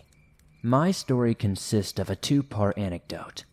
I came from my ancestors who were believed to practice witchcraft, so it might have been exceptionally long ago, but people still follow their ancestors to this day. These people were called Babolian. They are inputted to have supernatural gifts back in the day, including the ability to communicate with other entities from the other realms. Mind you, this happened before religions were introduced in our place. However, these gifts, or what some people call the curse, were passed through generations, and although we are not much talked about these days, they still could be observed here and there within our family. My siblings, of course, were the chosen ones. My earliest encounter with supernatural entities could be traced back to when I was living with my grandparents. Since we lived in a low socio-economic state, my parents had to burn the midnight oil grinding stone just to provide for us. We then had to be taken care of by our grandparents, who built a small hut on their farm to live at. I remembered the moon was full during this one night, and all of us had to put ourselves into the slumberland.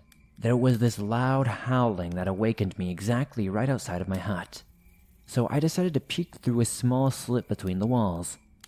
To my surprise, my gaze struck upon a fair glowing white wolf howling at the beautiful full moon. It was relatively bigger than a normal wolf, just with crimson red eyes and its fur was one thing that mesmerized me. It was as if it was glowing. It reflected the full moon's illumination that glows so gracefully, and the area became as bright as daylight. That was when my grandparents woke up and told me to continue my sleep. Later, when I asked them what it was, they told me it was the spirit of the jungle, and I was lucky to be able to see it. Fast forward to where I am now. My ability to sense and see things other people could not have long been addressed by myself. It is already so normal for me to stay in a cemetery alone at night time during our All Soul festival to have the place cleaned. My colleagues are aware of this too. I remember during this one time when we were at school and the water supply system was broken. There was a small creek located at the foothills where we usually go for our bath. It was dusk and we were only accompanied by the light of our headlights. It was about normal until the day after. During recess time, we all gathered at the canteen to talk about how we needed the water supply system fixed, so we do not have to take our bath at the river again. My colleague was shocked when I asked him if he saw the woman and her child who were there at the river last night with us. To his horror, the canteen lady, a local there, overheard our conversation. She began telling us this there was a pregnant woman who passed away a very long time ago, right at that river we usually go to. I was not amused by this, but with a smile, I simply replied to her, Well, the child is all grown up now and seems to be happy with his mother. I can see their creeped out look when I said these words. This year, when the pandemic hit, it was hard news for our country. Schools must be closed for a few months. Regardless of this, I have applied for an interview for a new position in my career journey at the beginning of this year. When schools were temporarily open during August and September, the supervisors from the upper level decided to conduct my interview at the school. It was Friday, and normally I will drive back with my other colleagues out from the jungle to our hometown. but I was so tired from all the interviews and the presentations that I chose to stay at the school instead. This time, alone. So I had the whole school to inspect just for myself during that weekend. I remembered it was exactly midnight when I was watching the television, and my stomach suddenly growled for food. So I went to the kitchen and fried myself up some nice chicken drumsticks. That is when I heard someone knocking on the front door. I tried to brush it off, but not knowing who or what it was is weird. This time it was different though. I just got this vibe. Even though the house was fully lit with light, I could feel this tremendous darkness creeping up my surroundings. My vision is still fine, but my feeling was not. It was as if the whole world was entirely consumed by pitch black darkness, and nothing can ever be seen or felt for. The feeling stayed for a couple of seconds, and mind you, it was not terrifying at all. I was not scared, but uh, I just felt so depressed. When I woke up the next day, I was told by one of the villagers that someone had passed away the night before. During the exact same time, I heard the knocking on the door. And this, believe it or not, was not the first time I saw or felt someone announcing their death.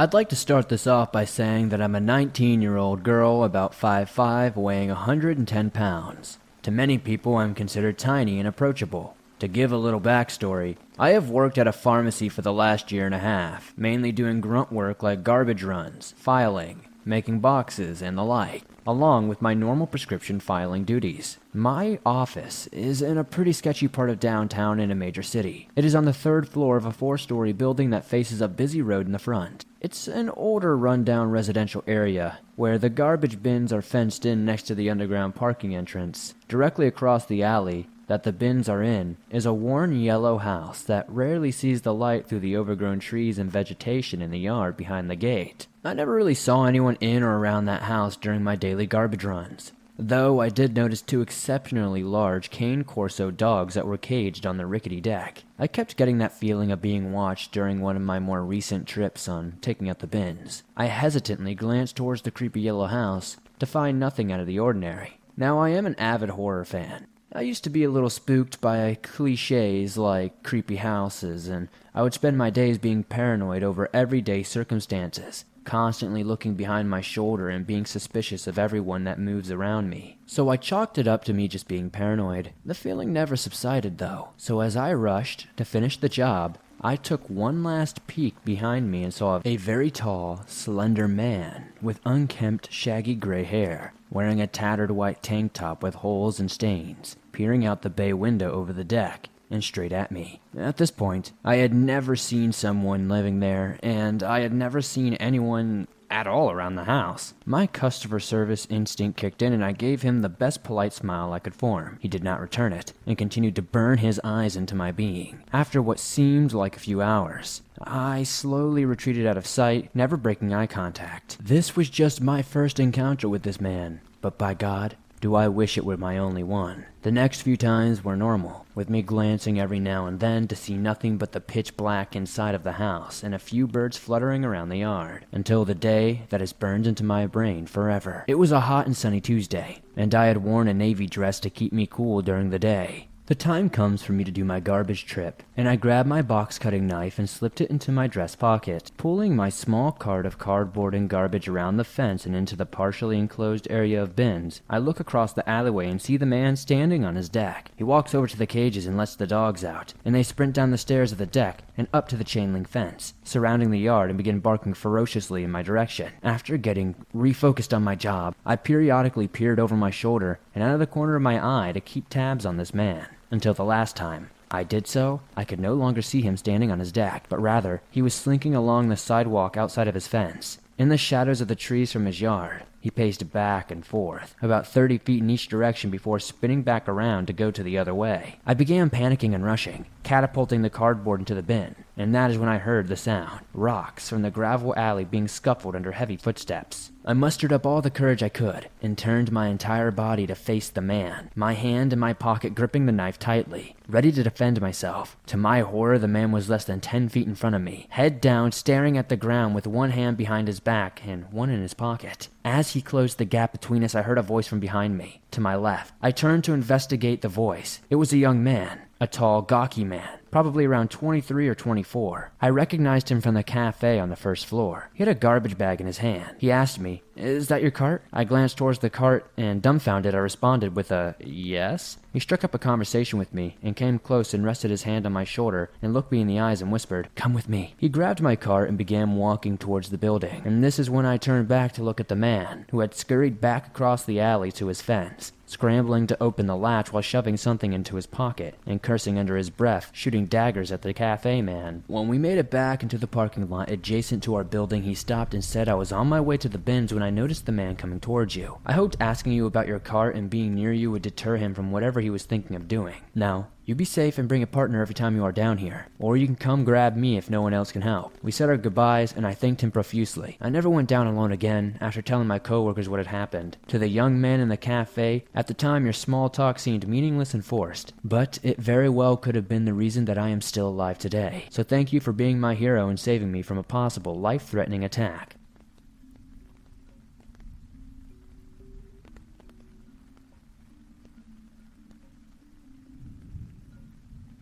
I'm a retired parole officer with a large agency. During the first part of 2000, we moved our office to the downtown area of the city to be closer to the courthouses. The building that we leased had been a bank. It was a four story complex with a basement, coal chute, and three steam boilers for heating. The building was old but suited our needs. I was assigned the responsibility of coordinating the move, which took several weeks. The building had two vaults one with a large round vault door, which was where the cash and other valuables were kept. The other vault was a large room with a metal fireproof door. We used this room for our briefings and other meetings. It was large enough to accommodate 50 people or so. As the months passed, strange things started happening in the building to different people. Things being moved, feelings of a presence or cold spots in the building, by many, many different people. Other things like apparitions and sightings and noises that could not be explained were happening a lot, and people were even being affected physically. This continued through our first year in the building and grew to such a magnitude that I was approached by the civilian staff to talk to our chief about doing something to eradicate the problem. The reason I was approached was that I was the safety coordinator for the office along with all of my other duties as a police officer. As a parole officer in this state, we are also category 1 police officers with full peace officer powers, and we wear many hats. One of the requests I received was from a Native American woman who knew a shaman in the area and requested that the building be cleaned by burning sage. Well, I had issues with this request, but the people being affected by whatever was going on seemed to be genuine. These people were not only our employees, but they were also friends, and they were looking for help. I knew that if I took this story and request to our chief, that he would most likely laugh me out of his office. Fortunately, I had a pretty solid relationship with him. So I picked the right time and one morning walked into his office and presented the request to him. Just as I expected, he got a good laugh out of it. He then decided to share this with our director, whom I also knew. Well, both got a great laugh out of it at my expense. As it turned out, the chief denied my request, and I was sent off with my tail between my legs. Knowing that the problem still existed, I went to my staff and explained what had happened with the chief and went on to tell them that whatever they decide to do is up to them. Just keep it to themselves. So, for a while, things quieted down. We did not cleanse the building just yet since everyone thought things were getting back to normal with no unusual incidents. Then, one evening, while I was on the third floor with my female partner getting ready to go on patrol, we heard the door from the stairs open and a considerable amount of noise that sounded like our maintenance people coming up to clean, which was normal for that time of night. Things were rattling, clanging, etc. We both called out to them and let them know we were in the building, but no one responded. The noise kept up and we called out again, but still, no response. That is when we both looked at each other and gave each other the look of, Oh crap, what's going on? Guns drawn, we headed out into the building to find absolutely no one there. No equipment, no nothing. We searched the entire building and found not a single soul. No animals, no rats, not even a bug. No one was there at all. Both of us got the hell out of there and went on our patrol. We took our individual patrol cars home that night rather than return to the office. We followed up the next day with the maintenance staff who assured us they were not there that night. Things went back to normal for a couple of weeks. A former officer of ours who had left the department to start her own EMS service paid me a visit while she was in town on business. I related the story about the building to her, and she became extremely interested in it. She asked if she could come back one evening while she was still in town and take pictures of different parts of the building, because if there were supernatural entities, they sometimes show up as orbs in the photographs. I agreed, and a couple of evenings later, she arrived with a camera. Another officer wanted to join us, so, like three little kids, we turned off all the lights in the building and started taking flash pictures on all floors. These were the days before digital cameras were available, so we used the disposable Kodak camera. We took several pictures and just as she thought, many of the photos had orbs in them. This was very freaky. Now, I do not know if this has any correlation, but soon after taking those pictures, the unusual activity started up again, and this time with greater intensity and frequency. One night, while one of our sergeants was securing the building, he was in the basement where the vault is that we use for meetings. We had just turned off all the lights in that room, and were working our way down the hallway past a kitchen that we use for breaks. Suddenly, the lights he had just turned off in the meeting room came back on, then went off, and repeated this continually. Papers and other articles began flying in the room as well. This sent him running from the basement and out the front door for the rest of the night. He reported this to a very select group of people, which included his lieutenant who laughed at him when he heard the story. The following is what we call instant justice. A few nights later, that very lieutenant that had laughed at the sergeant's experience was in the very basement doing the same activities as the sergeant. As the lieutenant was securing the lights, he walked by the kitchen area turned out those lights, and began walking down the long hallway toward the door that leads to the stairs to take you upstairs and through the front door. Before he even got to the door at the end of the hall, all hell broke loose in the kitchen. The lights came on and off repeatedly. Pots, pans, eating utensils, plates, etc. began flying across the room, making a horrendous noise. Well, he beat feet out of there as quickly as he could. He is still not returned and will not go back to that place at night. So now we come full circle back to my office. The same location that my partner and I had heard the noises, thinking it was the maintenance people. I had been in the office earlier, getting ready to go on patrol on the evening shift. My sergeant's office is directly around the corner, maybe five feet away from my door. Prior to me leaving, I bid her a goodbye and took off. She was the only person in the office now, and it was dark. Suddenly, she saw someone walk into my office. It was no one else she recognized, so she called out to the male figure who did not respond. Before I go any further, it should be noted that there have been occurrences where someone has snuck into our building for whatever reason in the past. The sergeant drew her weapon and gave pursuit. She later went on to tell me that the male figure was wearing what she can describe as black Florsheim shoes with black slacks, and as she followed his torso, it began to turn to a haze. The apparition continued to walk through my desk and disappeared. She moved her office immediately after that experience. I stayed where I was. This was the last straw, so I went to the staff and wanted to do the cleansing and gave them the go ahead. One weekend, after our shaman came in, he walked through the building with our staff, pointing out particularly troubling areas of the building. She would not go into detail, but related that certain people were going to meet with some type of tragedy. She then cleansed the building by burning sage, and after that, we haven't really had any trouble.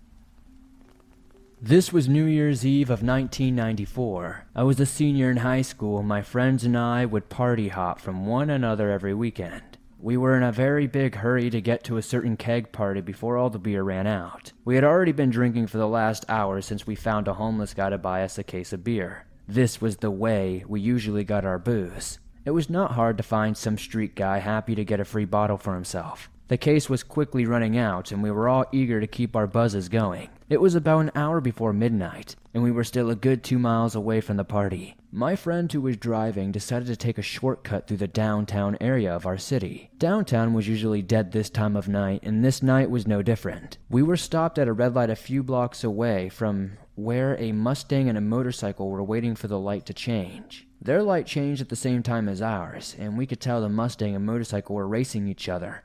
It was about a hundred yard race to the next light. They were running head to head at first, but the bike quickly pulled in front. And what I could only assume was them showing off, the guy on the bike popped a wheelie while continuing to pull ahead of the Mustang at the time. I cannot say I was impressed by this clown show, but we drove slowly and hung back, watching it all unfold. The bike was about three car lengths ahead when he lowered back to two wheels and lost control soon after, swerving to the left and into the path of the Mustang. The driver of the Mustang had no chance of stopping in time and collided and rolled over the bike and its rider. If I had to guess, I would say the car was going around 85 miles an hour. My friend slammed on the brakes just in time for us to watch the rider being spit out from the car. The motorcycle had somehow flipped over the hood of the car and buried itself in the windshield. Both drivers were more than likely killed instantly. The Mustang quickly lost speed and slowly rolled to a stop against the left hand curb. No one in my car said a word. We were so shocked, and all we could do was watch the scene, waiting and hoping someone would move, but nothing happened. After sitting in silence for several minutes, I quietly leaned forward in my seat and told my friend to take me home and to call the police. He did not speak or face me. He simply put the car into gear and made a right turn. What happened after I was dropped off, I really don't know. I can say for myself, witnessing that caused a large shift in the way I lived my life from then on. Some people may ask, why we did not try to render aid to those two men. They do have a good argument, but I can only say that I personally was far too freaked out to help anyone, and I had no skills at all, no CPR training, nothing. Because of this, I wanted to be anywhere other than there, with these two people. When my friends and I spoke about the incident a few days later, it never entered the conversation. It was all just a given in our minds that they were both dead. According to the news the following day, our assumptions were correct. Both men had died instantly. The driver of the Mustang was a 19 year old kid. He was almost beheaded by the impact of the motorcycle. That night marked the end of my careless drinking and partying. After we returned to school, I began focusing on my schoolwork and impending graduation. A couple of other guys carried on as usual, and their lives ended in varying levels of disappointment and loss. Focusing on my future paid off greatly, and that was only because of how I altered the way I was living and my life priorities. Despite the tragedy that occurred that night, it showed me in clear detail how living your life in such a reckless way could end so badly. Continuing the path I was on, I feel, really would have meant those young men lost their lives for nothing. And that is truly the tragedy.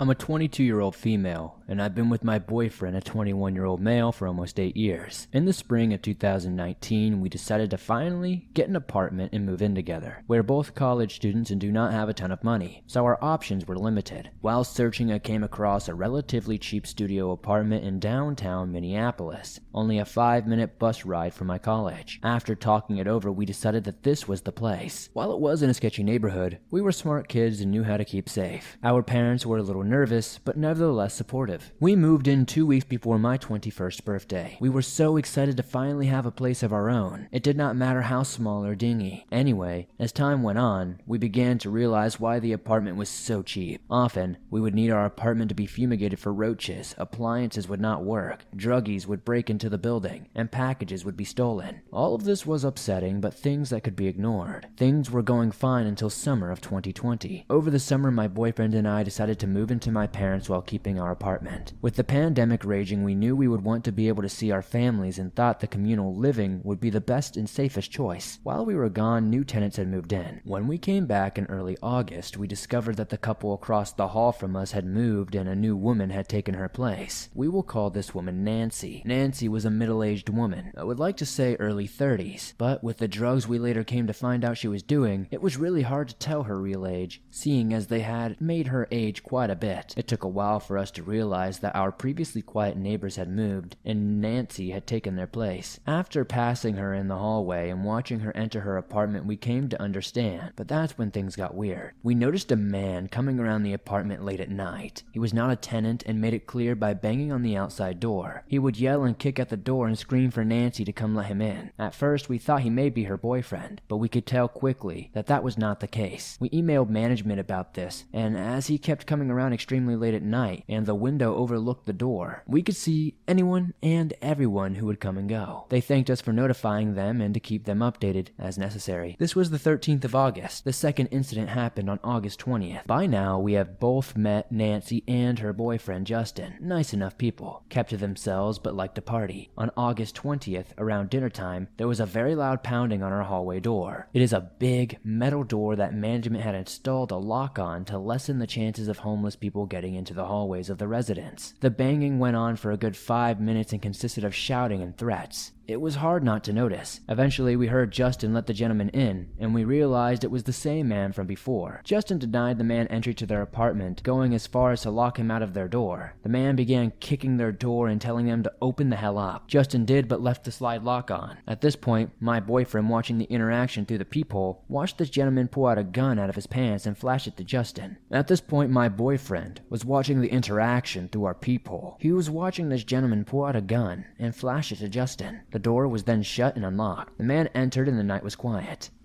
A little shaken, we considered calling the cops, but instead decided to simply email management. To this, we got no reply. Just a short three days later, on August 23rd, we did, however, decide to call the cops. This time, the same thing happened, but the gentleman was never let into their apartment, and he pulled a weapon out in the hall claiming he was going to shoot. He left before the police arrived. Again, we emailed management and received no response. By now, we were nervous as our neighbors were a clear threat to us. Now, in between the last event and the one I'm going to detail, there were many shouting matches between Nancy and Justin. Many more times did their friend come back and make a scene, but it was very much the same as before, including breaking our hall door by kicking it so hard and pulling it off the handle. Now, September 8th rolls around, and this next thing happened. It is one of the three events that has made me jump every time I hear a loud noise. Around noontime, I was in class on Zoom. From my desk, with my headphones on, I could hear another fight ensuing across the hall. I prayed for it to be something that ended soon, but I was not so lucky. Within minutes, the fight escalated from screaming into hitting, punching, and throwing. Nancy was screeching that she was going to kill Justin and that he was killing her. Shakily, my boyfriend went to the door to get a better idea of the seriousness of this fight. After she continued screaming, I decided to call 911, explaining to the operator that once again the tenants were fighting. She told me the cops were on their way. Then, there was a noisy thwack and a loud scream. Before we hung up, Justin swung open the door with blood pouring from his head. I informed the operator that Justin was bleeding and to send an ambulance. When the first responders showed up, Nancy refused to open the door. The cops were talking to her through the door and she kept insisting that it was not them that had been fighting. This may have been believable had there not been a trail of blood leading from their doorway. After about 10 minutes, Nancy finally let them in and explained that she had been liking a guy's photos on Facebook and Justin got jealous. So he threw her phone, leading them to get into a fight. One thing leads to another, and she picked up a hammer and hit him in the head. No charges were filed, and everyone went on with their day as if nothing had ever happened. I, on the other hand, was traumatized. No more than a week later, Justin was back at the apartment. Their nightly fights continued, and you could almost hear a collective groan of our neighbors the night he came back. We later came to learn that Justin was never actually a tenant, only Nancy was, and that they were likely doing favors for their friend. We saw him come around occasionally, but not as often as before. He did, however, manage to get a key. He always came with an empty duffel bag and left with a filled one. I had the suspicion that they were working with drugs and he was the dealer. Anyways, on September 16th, the morning after my 22nd birthday, I woke up around 8 a.m. to a quiet sobbing sound. I cannot exactly distinguish who I was hearing or where it was coming from. I was a bit hungover and was not really sure if I was fully awake. I walked up to our window to get a better breeze in when I noticed three cop cars outside our building. They were all standing there questioning Justin. Oh, great, I thought to myself. I walked to our door, and sure enough, Nancy stood giving a tearful story to an officer. I shook my head and decided to go back to bed. Around noon, I was again in class when a loud shriek broke the silence. My stomach dropped and I got a weird feeling. Connor walked over to the door and heard a few people in panicked voices across the hall. There's a woman crying over there, he told me. I went to go check in on her. She sounds hurt. I got up and checked, and I heard it too. There was also a man saying, Crap, crap, what now? in a whispered shout. Oh boy. Call the cops. You do not know what's going on out there. Within minutes, the cops had arrived. Connor had just gotten off the phone with the dispatcher when six cop cars and an ambulance pulled up. The cops and paramedics were let into the building by one of the downstairs tenants and escorted them up to the apartment. Within minutes, a woman was escorted out on a gurney, bleeding heavily from a stab wound in her abdomen. We later came to find out that Nancy nor Justin had even been home, but that three of their friends had been there hanging out. One gentleman was tweaking on whatever they were dealing with and got upset by something a woman had said. So he stabbed her. Until we called management, they had no idea what had happened. When they came to visit Nancy to inform her that one more strike and she would be evicted, she cursed at them through the door and told them to be more compassionate. I was irate. The last straw came not even a week later. At 4:42 a.m. on September 19th, I woke up to a blood-curdling scream from Nancy. "He's killing me! He's killing me!" she shrieked. I leaped out of bed shaking. I grabbed my phone and tearfully begged the dispatcher to tell the officers to hurry. This screaming went on for 20 minutes before an officer arrived. Knife. Again, like all the times before, Connor went down to let the officers in. He pounded on the door and demanded to be let in. Both Justin and Nancy denied the entrance. Furious, I thought, like all the times before, the officer would simply walk away. But this time, he actually did something. This time, he told them they would either open the door or he would kick it down, as he was the first officer to ever actually be present for their arguments, and he had heard the claims that Justin was going to kill her. Within two days, Nancy was evicted. I'm still afraid that she will send someone after us for getting her evicted, as the last officer did not make it so secretive as to who called and reported them. While she was friendly to our face, we could hear her making threats after each time cops had been called. I'm excited to say that after I graduate this spring, I will be moving, and hopefully never have to experience these things again.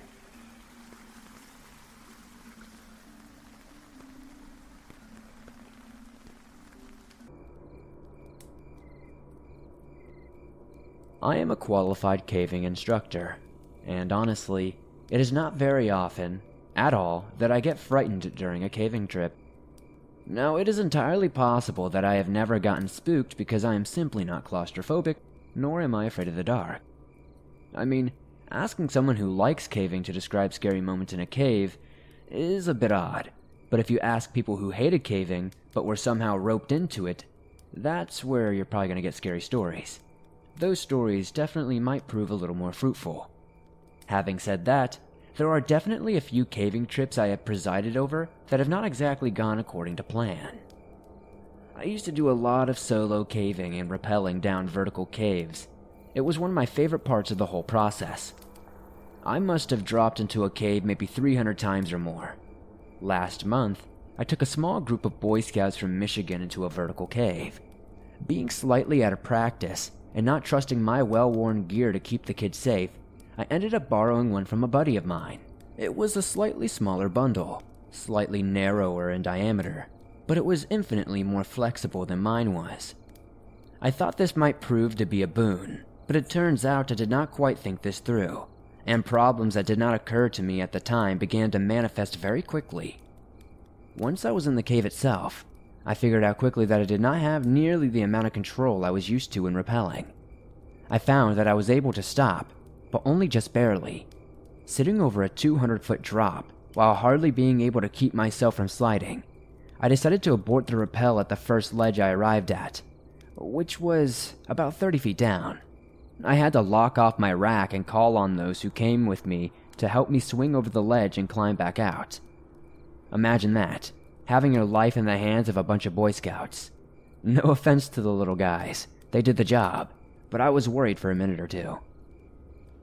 I did have climbing gear with me, and I suppose I could have switched over to a other rack, but that would have been a hell of a lot more trouble, so I took the easy way out. No, not that one. Since I was able to lock off the rack, I could simply rest there and think about my situation for a few minutes. The thoughts were not good. The Boy Scouts had their troop leader with them, so it was not like there was not a strong full adult there to help pull. But I will admit that I could not help imagining what would happen if something went wrong. If I were the panicking type, I suppose I would have been deathly afraid that I would lose my life right then and there. But that does not mean the prospect did not make me feel extremely nervous. I was literally dangling like 30 feet down into a pit with gear that was not right for the rope I was on, with absolutely no way to control my descent. The thing is, I am careful enough that when I decided that the rappel was not a sure thing, I chose to call it off entirely, rather than risk that I had enough control to descend it safely. That is the type of care that keeps you alive in caves like this.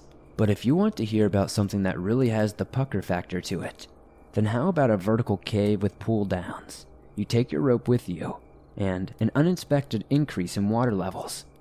There is a cave out in Tennessee where there are three vertical drops of over 100 feet or more, but people typically only take one rope because the bottom of the cave is open, and you can pretty much walk out of it unless it is flooded. There is always water in the cave, anywhere from ankle deep to about 18 inches. Between the second and the third drop, there is a long 400 foot crawl with low ceilings and high water levels. When I have been, there was about a half a foot of water, with about the same amount of airspace above. It is a nice crawl, though, with pretty river pebbles on the floor and lots of small but clean formations along the walls white calcite formations, stalactites, stalagmites, and soda straws, mostly. Some of the formations are beige, yellow, or tinged with red, showing impurities, of course, which leads to lots of variation during the 400 foot crawl.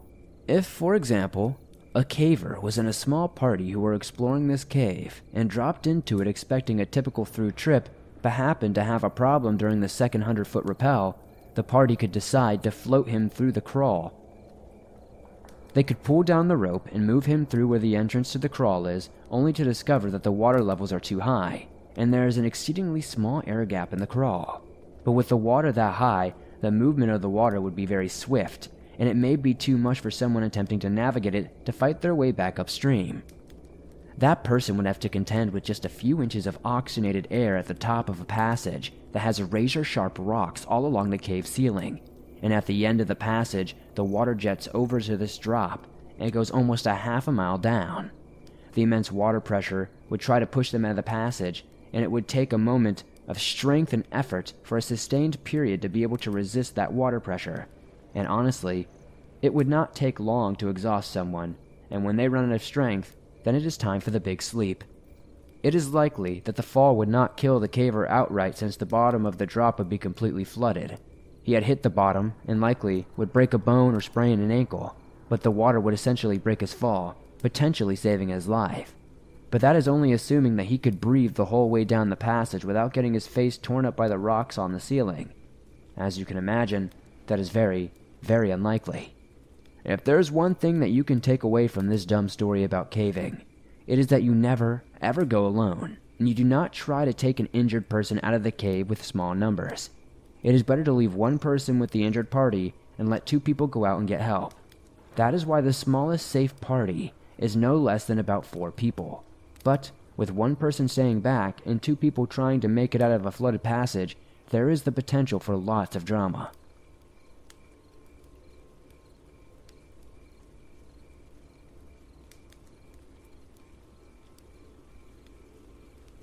A few years back, I was really into caving.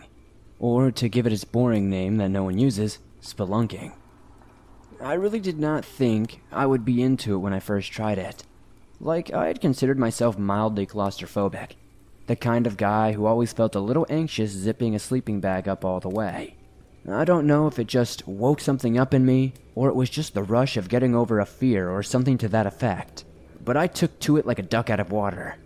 You're somewhere you should not be, exploring parts of the world that very few people see, relying on people, truly relying on them, to ensure your safety and theirs. It is a rush, that is for certain, but it's not without its dangers. So every year, my family and a few close friends head out to a national park or something along those lines to spend some time with the nature. And one particular year, I managed to convince them to go all the way out to Mammoth Cave National Park over in Kentucky, which is home to more than 400 miles of passageways, making it the world's largest known cave system. The cave system is located within the Green River Valley, and its winding chambers, pools, and the limestone labyrinths that are all equal parts beautiful and eerie. Ten different tours offer guests the opportunity to explore the decorated historic dripstone areas the cave complex is especially well known for its natural entrance in Gothic Avenue, a passageway filled with historic stone monuments and signatures for 19th century visitors. So that was just about enough history and photo ops for my mom and aunts. The river could provide hours of fishing for my dad and uncles, all while myself and my cousins would enjoy the caving there. All went well with the vacation, right up until the second to last day when my cousin and I decided to go a little too deep into one of these caves. My cousin was new to caving, so for the first few days we did not go too deep or too far. Last thing I wanted to do was freak him out before we had done anything worth writing home about. But as the week ended, there was absolutely no way I was going home without finding something a little more extreme to traverse. So, as we were heading back to civilization after an afternoon full of caving, we found what looked to be a slit, just about as high as our knees, in the rock wall of a cavern. You had to get down on your stomach to fit in. It was such a tight squeeze. But if you did, it led to a small cross space that cut through the entire rock. After a few meters, I noticed that quartz was growing on the passageway ceilings, and in the light of our headlamps, they glittered in a way that I cannot really describe in words. It's something straight out of a fairy tale. A still from those weirder Jim Henson movies. It was just magical. So we entered one at a time. Given that the tunnel was only wide enough for one person, the old claustrophobic me would have honestly thought this place was a living nightmare. For real. I would have straight up had a panic attack and probably died of heart attack before deprivation ever set in. Every single time you took a breath in some places, you would feel the ceiling of the tunnel on your back. It was that narrow. But the new me just found it thrilling. Once you get it into your head that these things cannot just up and collapse on you, you get this feeling of calm, and then one of exhilaration when you realize you were conquering your fears and going places other men dared not tread. The deeper inside the tunnel we went, the more incredible the scenery became. It was like a whole other tiny world, tucked away with the solid rock. But eventually, like most small subterranean tunnels, it just kind of petered out. At one turn, there was a dead end. The other was a host to all kind of stalactites and stalagmites. Those are those kind of rock spike things you usually see on the roofs of caves. Only, you get them on the bottom too in most places. I'm checking out these stalactites and stuff to see if there's a possibility of us twisting through them to get deeper into the section of the tunnel when I hear my cousin whispering something behind me. Something that honestly made my blood run cold. He said he could feel water on his back. Something was dripping on him. As it turns out, while everyone was having a good old time outside, checking out the statues and whatnot, it had started to rain. Only, they neglected to tell us that. So thanks, guys. It is also worth noting that the tunnel we were in had sank down into the rock for a little while before sort of flattening out at the bottom. And to save you all the little geology lecture, I'll get to the point. The tunnel we were in was filling up with water.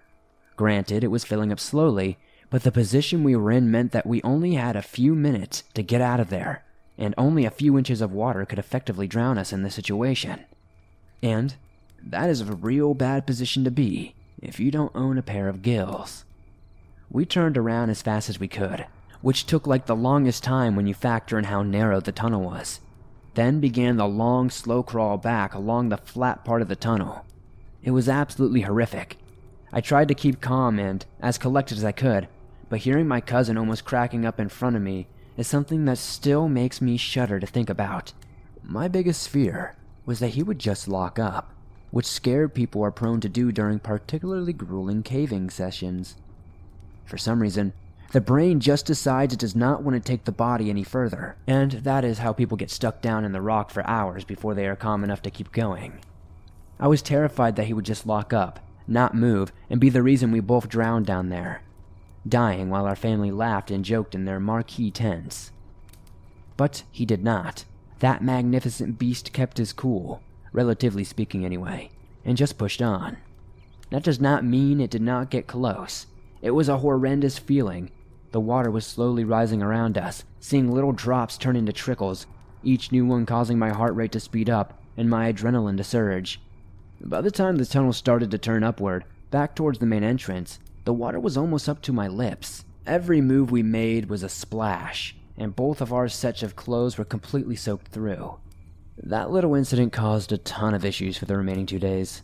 My aunt and uncle blamed me for almost getting my cousin killed, and they pretty much took it out on my parents for allowing me to have such a dumb hobby.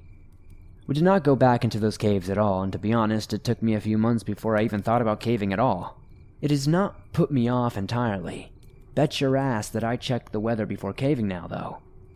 It's definitely made me more safety conscious. Every single time that I go outside, if it looks like it's even about to sprinkle, I won't go into any caves. It is just not worth losing your life over, no matter how amazing it is.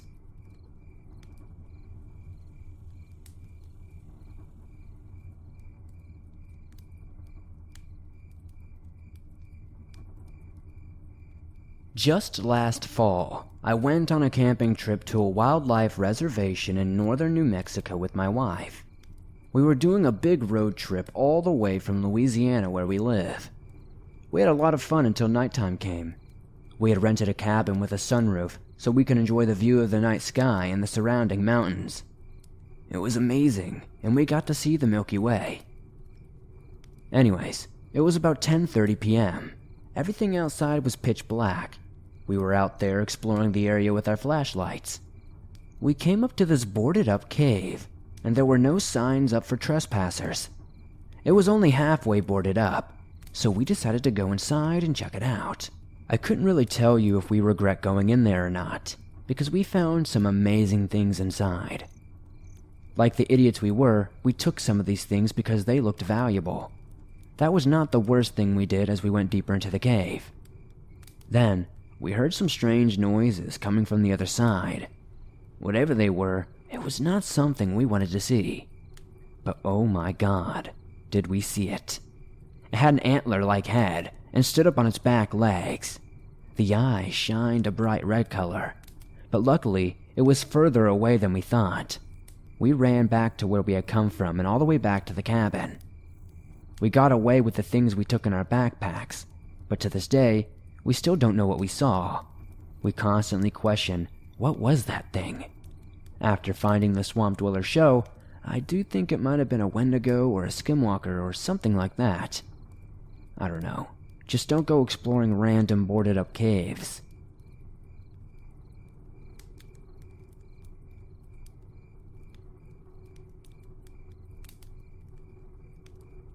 I've been caving as a hobby for several years now. Nothing supernaturally creepy ever happened during any of my caving events, but I have been in some dangerous situations which have either left me questioning my sanity or the sanity of those around me.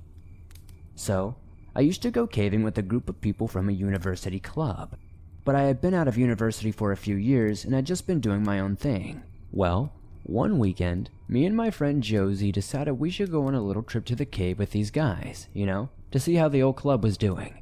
The club that taught us how to cave, and we in turn taught the new guys when we were the old breed. So, anyway, the trip is going according to plan, and me and Josie go off caving on our own. But one evening, we decide to join the whole group and cave with them in a tunnel system near our communal campsite. Now, at the time, it was raining a little bit, and I was beginning to feel uneasy about the whole thing.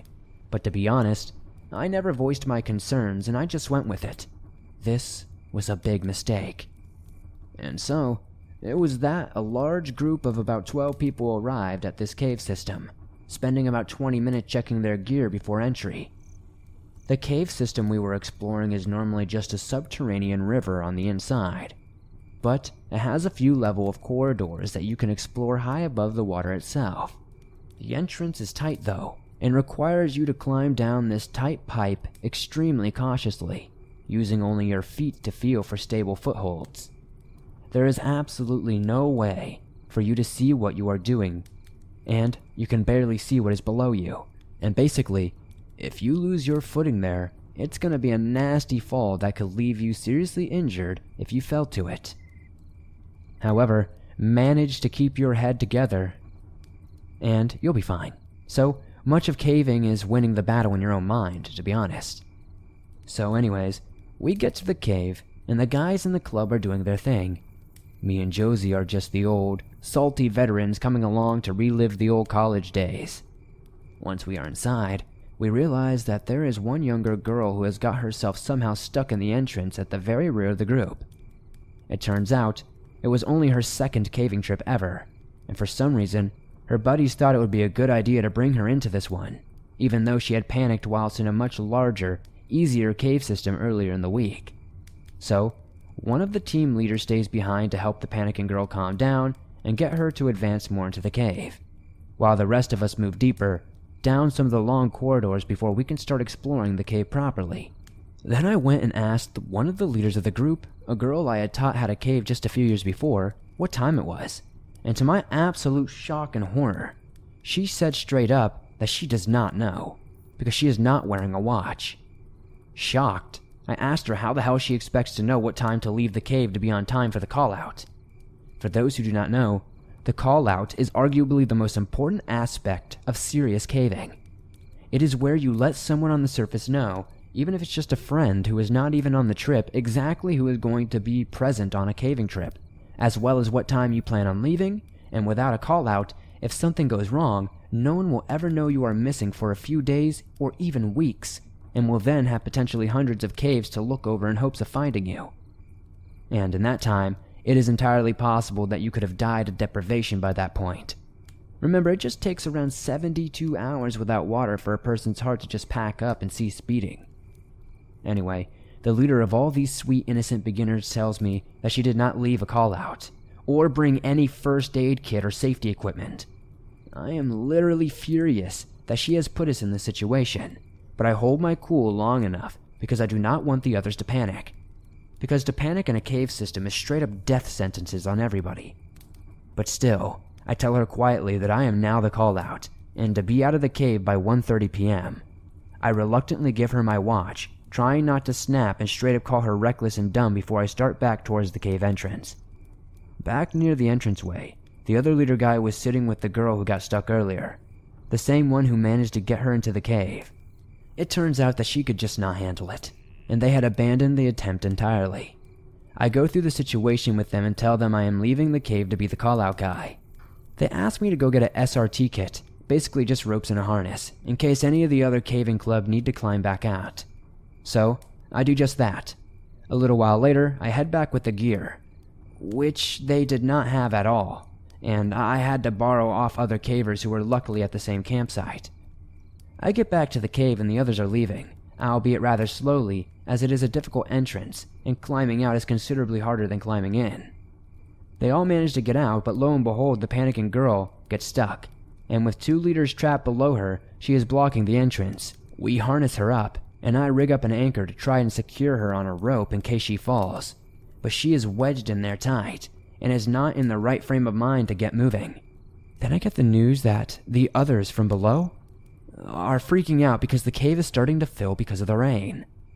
After what seems like an eternity of them nicely talking to this panicking girl, telling her she is doing great and she will be fine, she is getting worse at this stage, I freak out. I shout at her that she needs to get herself together and get out of the cave because others are stuck behind her. It kind of works and she nearly stops having a panic attack.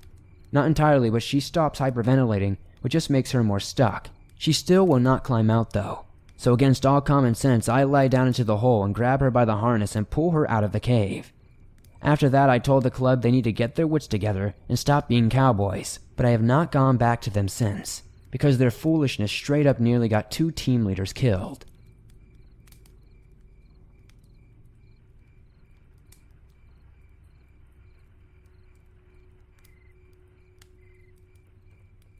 My significant other and I are pretty adventurous. We both love camping and hiking. A few years ago, right when I had left the military, we planned a trip to visit her mother and stepfather in New Mexico for a month around Thanksgiving. We decided while we were there we'd go to the Carlsbad Caverns National Park. Her stepfather had to work, but offered us his Jeep to use, and her mom graciously made us a picnic lunch. Her 17 year old sister joined us. So we headed out in the morning and decided to do the self guided tour, as my significant other grew up around there and has been there several times while growing up. Anyway, we have a great day, and at one point we decide to go to the Big Room Trail. There wasn't a lot of tourists that day. There were maybe another two or three parties at most that we even encountered on the trail. We are halfway through when we start hearing this mournful singing. It was a male's voice, but we looked forward and back and didn't see anyone.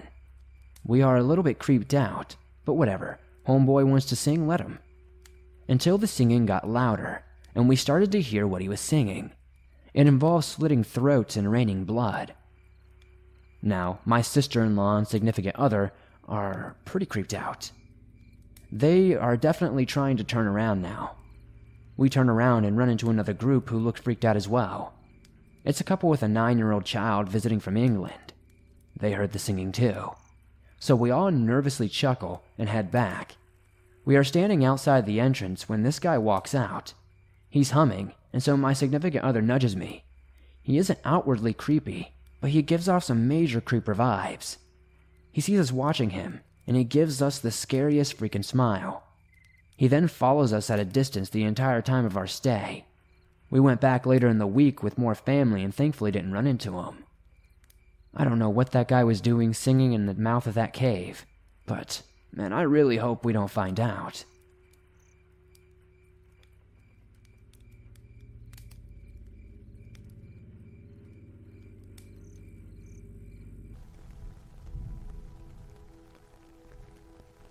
Last night, my boyfriend and I were driving home from Universal Studios in Orlando. We were rerouted away home we have never gone before, and we're traveling basically in the middle of nowhere. My boyfriend's speedometer is broken on his car, and he must press the button to reset the miles after he gets gas. This will be especially important soon. We were driving on a deserted road in the middle of absolute nowhere with not one car in sight. My boyfriend realized we hit the 130 mile mark on his odometer. That means we needed gas. But there was literally not one gas station in sight. I put the search in my phone for a gas station nearby, and we found one. It turned out to be closed. In a hurry, we found another gas station five minutes up the road. This is where the story truly gets weird. My boyfriend thought he closed his gas cap after he filled up, and we were once again driving along this deserted road. We heard a loud bang and realized he forgot to put the gas cap back on. So we are driving around this dark road looking for the gas cap. He finally pulls over and realizes somehow the gas cap is still attached to the car. We get back on track to the other gas station. Out of nowhere, I had a horrible thought about something going wrong at that gas station. I pushed it aside as best as I could because I knew we needed gas and AAA is not an option where we were. We get to this gas station and the lights are kind of on. This road literally leads to a dead end with a gas station on it. The only way to leave this area was to turn left or go straight out of the gas station. My boyfriend got out of the car to see if we could get gas, and the feeling intensified. I have literally never felt like that in my entire life. My stomach dropped into my butt. I have been in very disturbing situations, such as almost being kidnapped twice, being followed home, watching someone being taken away in a body bag after being hit by a car, and even some paranormal situations. I can talk about this sometime in the future, but I have never, ever felt like this before. I saw a white car pulling up the road, and it looked like it was going to make a left. Keep in mind, there is literally no one on this road. He pulls up and notices my boyfriend, and comes back up with his windows down. I found this very strange because my boyfriend has a genuinely nice sports car, and my mind immediately went to panic mode. I started screaming his name, and the man realized that someone else was in the car. He turned left and sped off suddenly. Sadly, I did not get his license plate because of how dark it was. The situation frightens me more than you can even imagine. It may not seem too scary, but it was easily one of the most terrifying things to watch because I did not know if I was going to witness my boyfriend being robbed at gunpoint or something like that. The feeling and thought I just had 10 minutes earlier are what also made the situation even worse. We found a gas station with actual human life around, and we made it home safe and sound. Once I got home, my dad told me that that road we were driving on was famous for many bodies being found on it. I hope no one gets put in that situation. Be safe out there, my friends.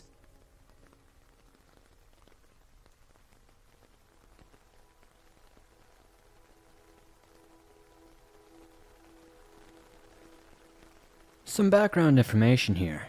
I live in a small suburban town in the middle of nowhere. It is a quiet existence.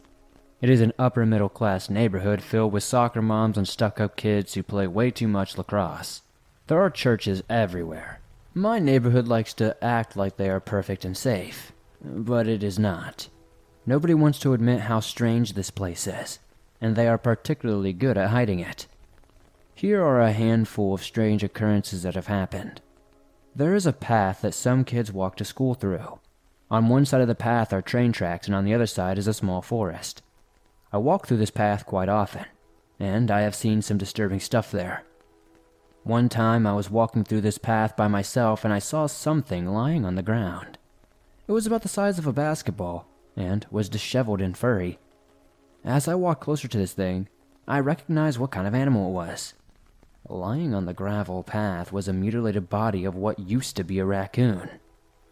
It was completely skinned, except for its legs and tail. It had no head. I was shocked at this point. But the more I looked at it, the stranger it got. There was no blood anywhere on the corpse or on the ground. This thing was absolutely clean. Grossed out, I walked past it and went on my very way. The next time I went down that path, the corpse was gone. Another time I was walking on the path and decided to hike in the woods. A few yards into the woods, there is a clearing where kids go to smoke and drink. It was the winter currently, so nobody had been there for quite some time. The clearing had fallen tree branches all over it. To the side of the clearing, there was a two foot wooden cross halfway covered by a bush. The cross was made of two wooden planks that had been nailed together. There were more nails stuck through the cross in random places, but were not all placed so that they went completely through the board. It was tattered and stained with what looked like blood. I quickly left the woods and walked back to the path and then jogged home. There is also an unexpected amount of child abuse and drug deals that happen there. This place is sketchy, but it pretends not to be. I don't know, man. There has to be some type of cult stuff that's happening here. Living in the middle of nowhere sounds serene to most people, but from my experience, it's honestly downright weird, it's downright creepy, and it's just strange.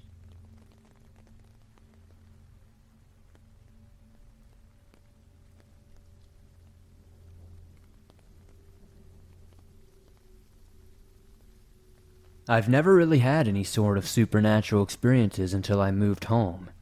We moved from a city in England to a small village in the Highlands of Scotland. It was pretty much in the middle of nowhere.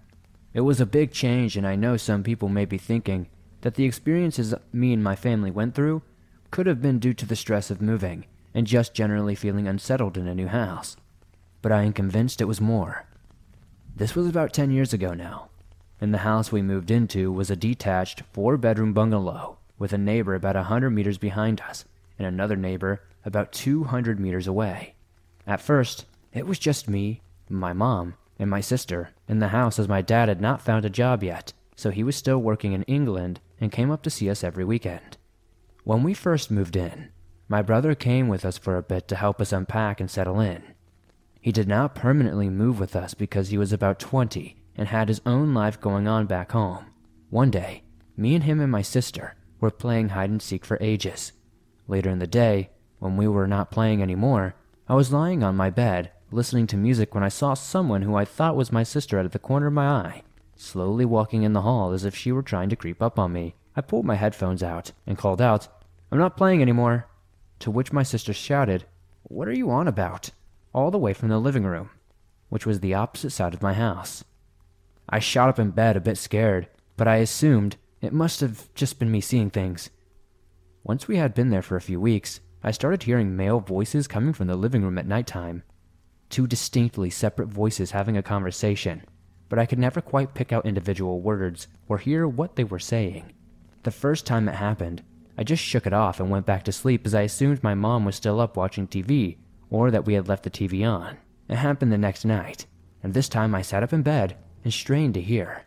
We had been watching Supernatural before we went to bed, but I distinctly remember turning the TV off, so I was confused as to why I could hear talking.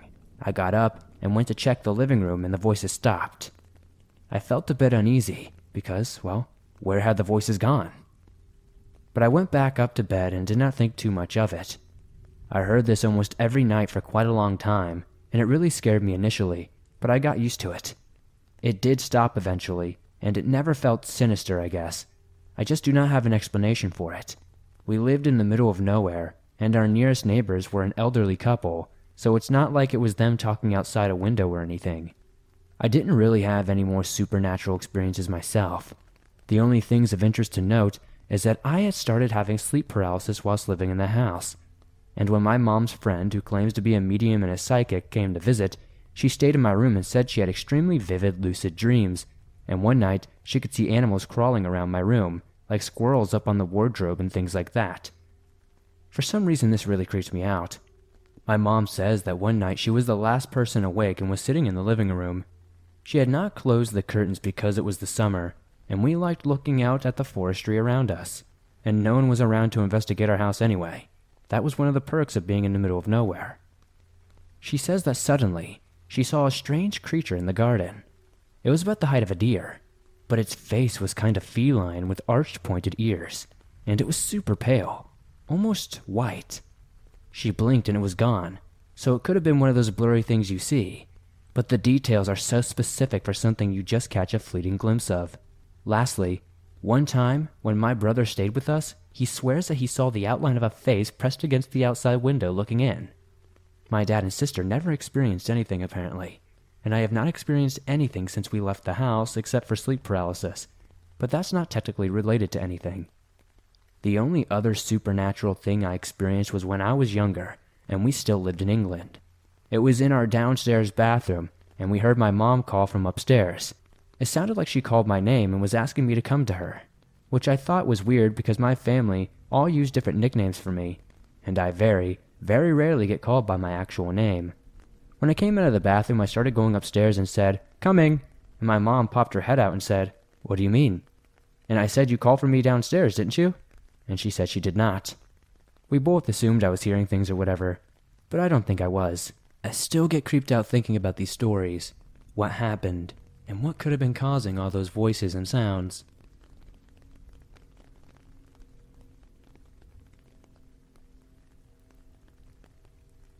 Hey, swamp folk. Sorry to interrupt these stories, but today, this episode is sponsored by Audible. Now, I'm sure most of you know what Audible is, but if you don't know, let me explain just a little bit. Audible is the leading provider of spoken word entertainment all in one place. Honestly, you're going to find the world's largest selection of audiobooks, ranging from bestsellers and new releases to memoirs, languages, business, motivation, horror, crime, everything you could ever want is all in one place. They have thousands of popular binge-worthy podcasts, including my own, all in one place. Recently, I've been enjoying Audible and listening to one of my favorite books, If You Tell by Gregg Olsen. It's a 2021 Audie Award nominee for Best Nonfiction Book. Do be warned, it is a pretty graphic book, and if you're into true crime, I think you're going to enjoy it. And with thousands of titles and audiobooks to choose from, there's something for everyone here on Audible. So what are you waiting for? Join me and millions of others over at audible.com slash swamped or text swamped to 500 500. Visit audible.com slash swamped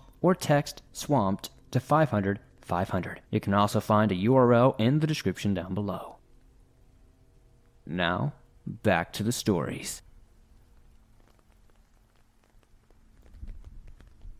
I'm a female, and this happened when I was incredibly young, sometime around the age of 14. My life had gone haywire, and I did not spend a lot of time at home. My parents had filed for divorce, during which time my mother had kind of lost it and had allowed me to do pretty much whatever I wanted since she was going through plenty in her own life. Then my dad suddenly moved back in, and that all came to a screeching halt. And I was not too cool with it. So my reaction was to stay gone doing whatever I wanted to, just as much as I wanted, which ended up getting me quite literally thrown out of the house permanently, but that is a whole other story. So I had two friends that I hung out with normally, that was about four years older than me, and had just graduated high school. At the time, I think I was still lying to them about how old I was. They were both 18, and at the time I told them I was 16 when I was only 14. Anyway, we planned a camping trip without any definite destination, but being that we lived in Colorado Springs, the mountains, and vast possibilities for potential camping spots were only a hop, skip, and a jump away. So we headed west into the mountains, in two separate vehicles, and with several other people. One of which was this gigantic guy that I did not like much, and he always gave me the creeps, and since this was 25 plus years ago, I cannot honestly remember his name, so we will just call him Brian. So, about halfway up the mountain, one of my two friends realizes she left something important back home and needs to turn back and go get it. So, me and my other friend and our carload of people, including Brian, continued our way up. We make it to the middle of nowhere in the mountains and still have no clue where we're going to camp. So, we are wandering around in the woods on dirt roads with civilization a distant memory. Suddenly, our car breaks down, and to make matters even worse, right around that time it begins to rain. But since we were already prepared to camp, that is what we do overnight. Brian is sitting next to us the next morning and randomly pulls out a handgun and says he stole it from the parents of one of the girls that are in the other vehicle. Brian goes from being creepy to downright scary. Because not only does this guy seem to have a noticeably short fuse, but now we are dealing with somebody with a short fuse who is armed with a deadly weapon, and we are stranded with him in the middle of nowhere. So we all decide without Brian that we should watch what we say to this guy and try to keep him from blowing a fuse on us. All of us now muddy and dirty from setting up tents in the rain on the side of the road decide we should not just sit here and hope that the other caravan returns and is able to find us. So, we pack up our gear and get back to the road and wait for someone to pass, and not a soul does. So we start walking, all four of us, and all of our camping gear, until we make it to a paved road. After an hour or two, a truck finally comes into view on the highway. We all flag him down. We explain what has happened and ask for a ride to a phone. The guy graciously loads us all and our gear into the back of his truck. We finally make it to a phone and call our friend, who tells us for some reason, I cannot remember now, that she had decided not to go with us and to stay in town. But she does agree to come to where we are to pick us all up. When we all finally make it back, the friend that came to get us tells us that she had spoken to the girl whose parents Brian had stolen the gun from who had been in the car. She told her that Brian had gone on a camping trip with us because he had shot and killed someone with that gun, and he was trying to hide out. I can imagine that was the actual reason for her not coming. But it had also left the rest of us stranded in the middle of nowhere with a killer still armed with his murder weapon. Thankfully, though, we finally all made it back to civilization unscathed, alive, and I believe the guy did end up being arrested a short time after that. But man, did I realize that I had been literally stranded in the middle of nowhere with a murderer for three days. It hit me like a ton of bricks when it was all over.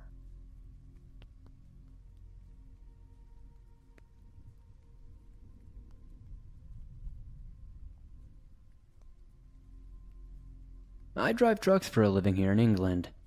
It was one of the only jobs I could pretty much just walk into after being medically discharged from the Army.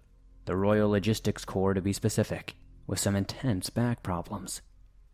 I had tried physiotherapy, yoga, acupuncture, all sorts of things, but sitting in the cab of a military truck for so long had really done a number on my spine. It was horrible that I was basically forced into the same line of work, only in the civilian world, and I had no choice but to take a daily regime of strong pain medication just to make it through the days and nights of long distance truck driving. But that is neither here nor there, I suppose. I had only been working for the company I am with now for about six or seven months when I was driving down this lonely stretch of road just outside of Rotherham in South Yorkshire. There, I see this young woman at the side of the road, bags in hand with her thumb out like she was looking to hitchhike. It is not like I do not see a good few hitchhikers on my routes. They are much more common than you might expect, especially during the summer months when people can afford to be standing at the side of the road, sometimes for hours at a time waiting for lifts. I never normally stop for people. I have seen enough horror movies to know that you are inviting trouble on yourself if you just let a total stranger into your truck for long distances. But there was something about this girl that had me slowing down and stopping at the roadside for her. I do not know if it was how young she was or how desperate she looked. She did not look like the kind of scruffy, hippie type, or dodgy cardboard sign hoarder that I normally see standing out there. So there I was, opening my cab door and helping her climb inside. I asked her where she was looking to go, only to have her reply something like, Anywhere, just drive.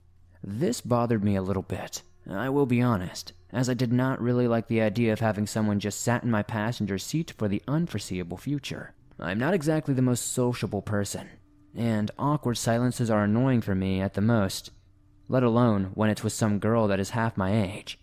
God knows what people would think if they saw me, Probably that I was some sort of perv or something. So I ask her again, only rephrasing the question so that I make it clear that I cannot just have her sitting in my truck for the foreseeable future, as I would be looking for somewhere to stay overnight at some point. I know it sounds a bit mean, but I did not want to have to properly look after this girl, paying for her food, paying for a hotel room, and all that. I had never picked up a hitchhiker before, but they are usually set on certain places that you can just drop them off at, right? So after a bit of awkward silence, and I made it clear that I loathed those. I asked her why she was on the road. She did not give me, honestly, much of anything in the way of specifics, just that she was having trouble at home and needed to get away. I asked her if it was a fight with her parents or a boyfriend or something, and that maybe she should just not run away from her problems, but go back and fix whatever it was, you know, like address the issue or whatever instead of just straight up avoiding it. But she immediately took issue with the fact that I had asked her about a potential boyfriend, saying she is getting out immediately and if I had any funny ideas about where this was going, that made the whole thing feel even more awkward. And I reassured her that I did, in fact, have a long term girlfriend at home, and that I certainly was not in the habit of picking up young girls from the side of the road. I am basically explaining that I'm not a perv when I see a police car pass us on the road. Nothing unusual. So it barely registers other than for me to make sure I am not over the speed limit or anything. You know, the usual I just saw a police car anxieties. But a moment later, I hear sirens behind me, looking into the rear view to see what appeared to be the very same car, having turned around to follow me, with a view to pull me over. I groan, saying something about hoping my brake lights are not out, something along those lines, and slowly beginning to pull my truck over to the side of the road. This is right when the girl in the passenger seat freaks out and starts pleading with me to not pull over. I mean, not just pleading, but she is begging, obviously getting really panicked at the idea of the police officer. Now, this made me feel bloody nervous. What had she done that made her nervous around the police? And how would that reflect on me if I were caught with her? These questions are whirling around my head, and I just tell her to calm down, that I had absolutely no other choice but to pull over. I was explaining further that I was hardly about to get into a high speed police pursuit on account of a stranger. She burst into tears at that point, just sinking her head into her hands and weeping, but she does not try to run away. Nothing like that. So that sort of reassured me that she had not committed some sort of violent crime, or at least that she was not some hardened criminal on the run from the law. I watched the policeman that had pulled me over get out of his car and walk up to the side of my truck, which also happens to be the side that the girl sat on. As soon as he looks through the window, I hear him say something like, Get out of the truck, Natalie. This obviously has me taken aback.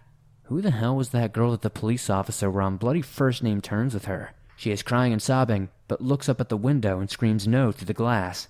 The policeman mentions for me to unwind down my window, and I hesitate for a moment. The girl, this Natalie, is obviously terrified of being arrested or whatever is about to happen. The policeman then says something over his radio, something I did not catch because the glass is in the way.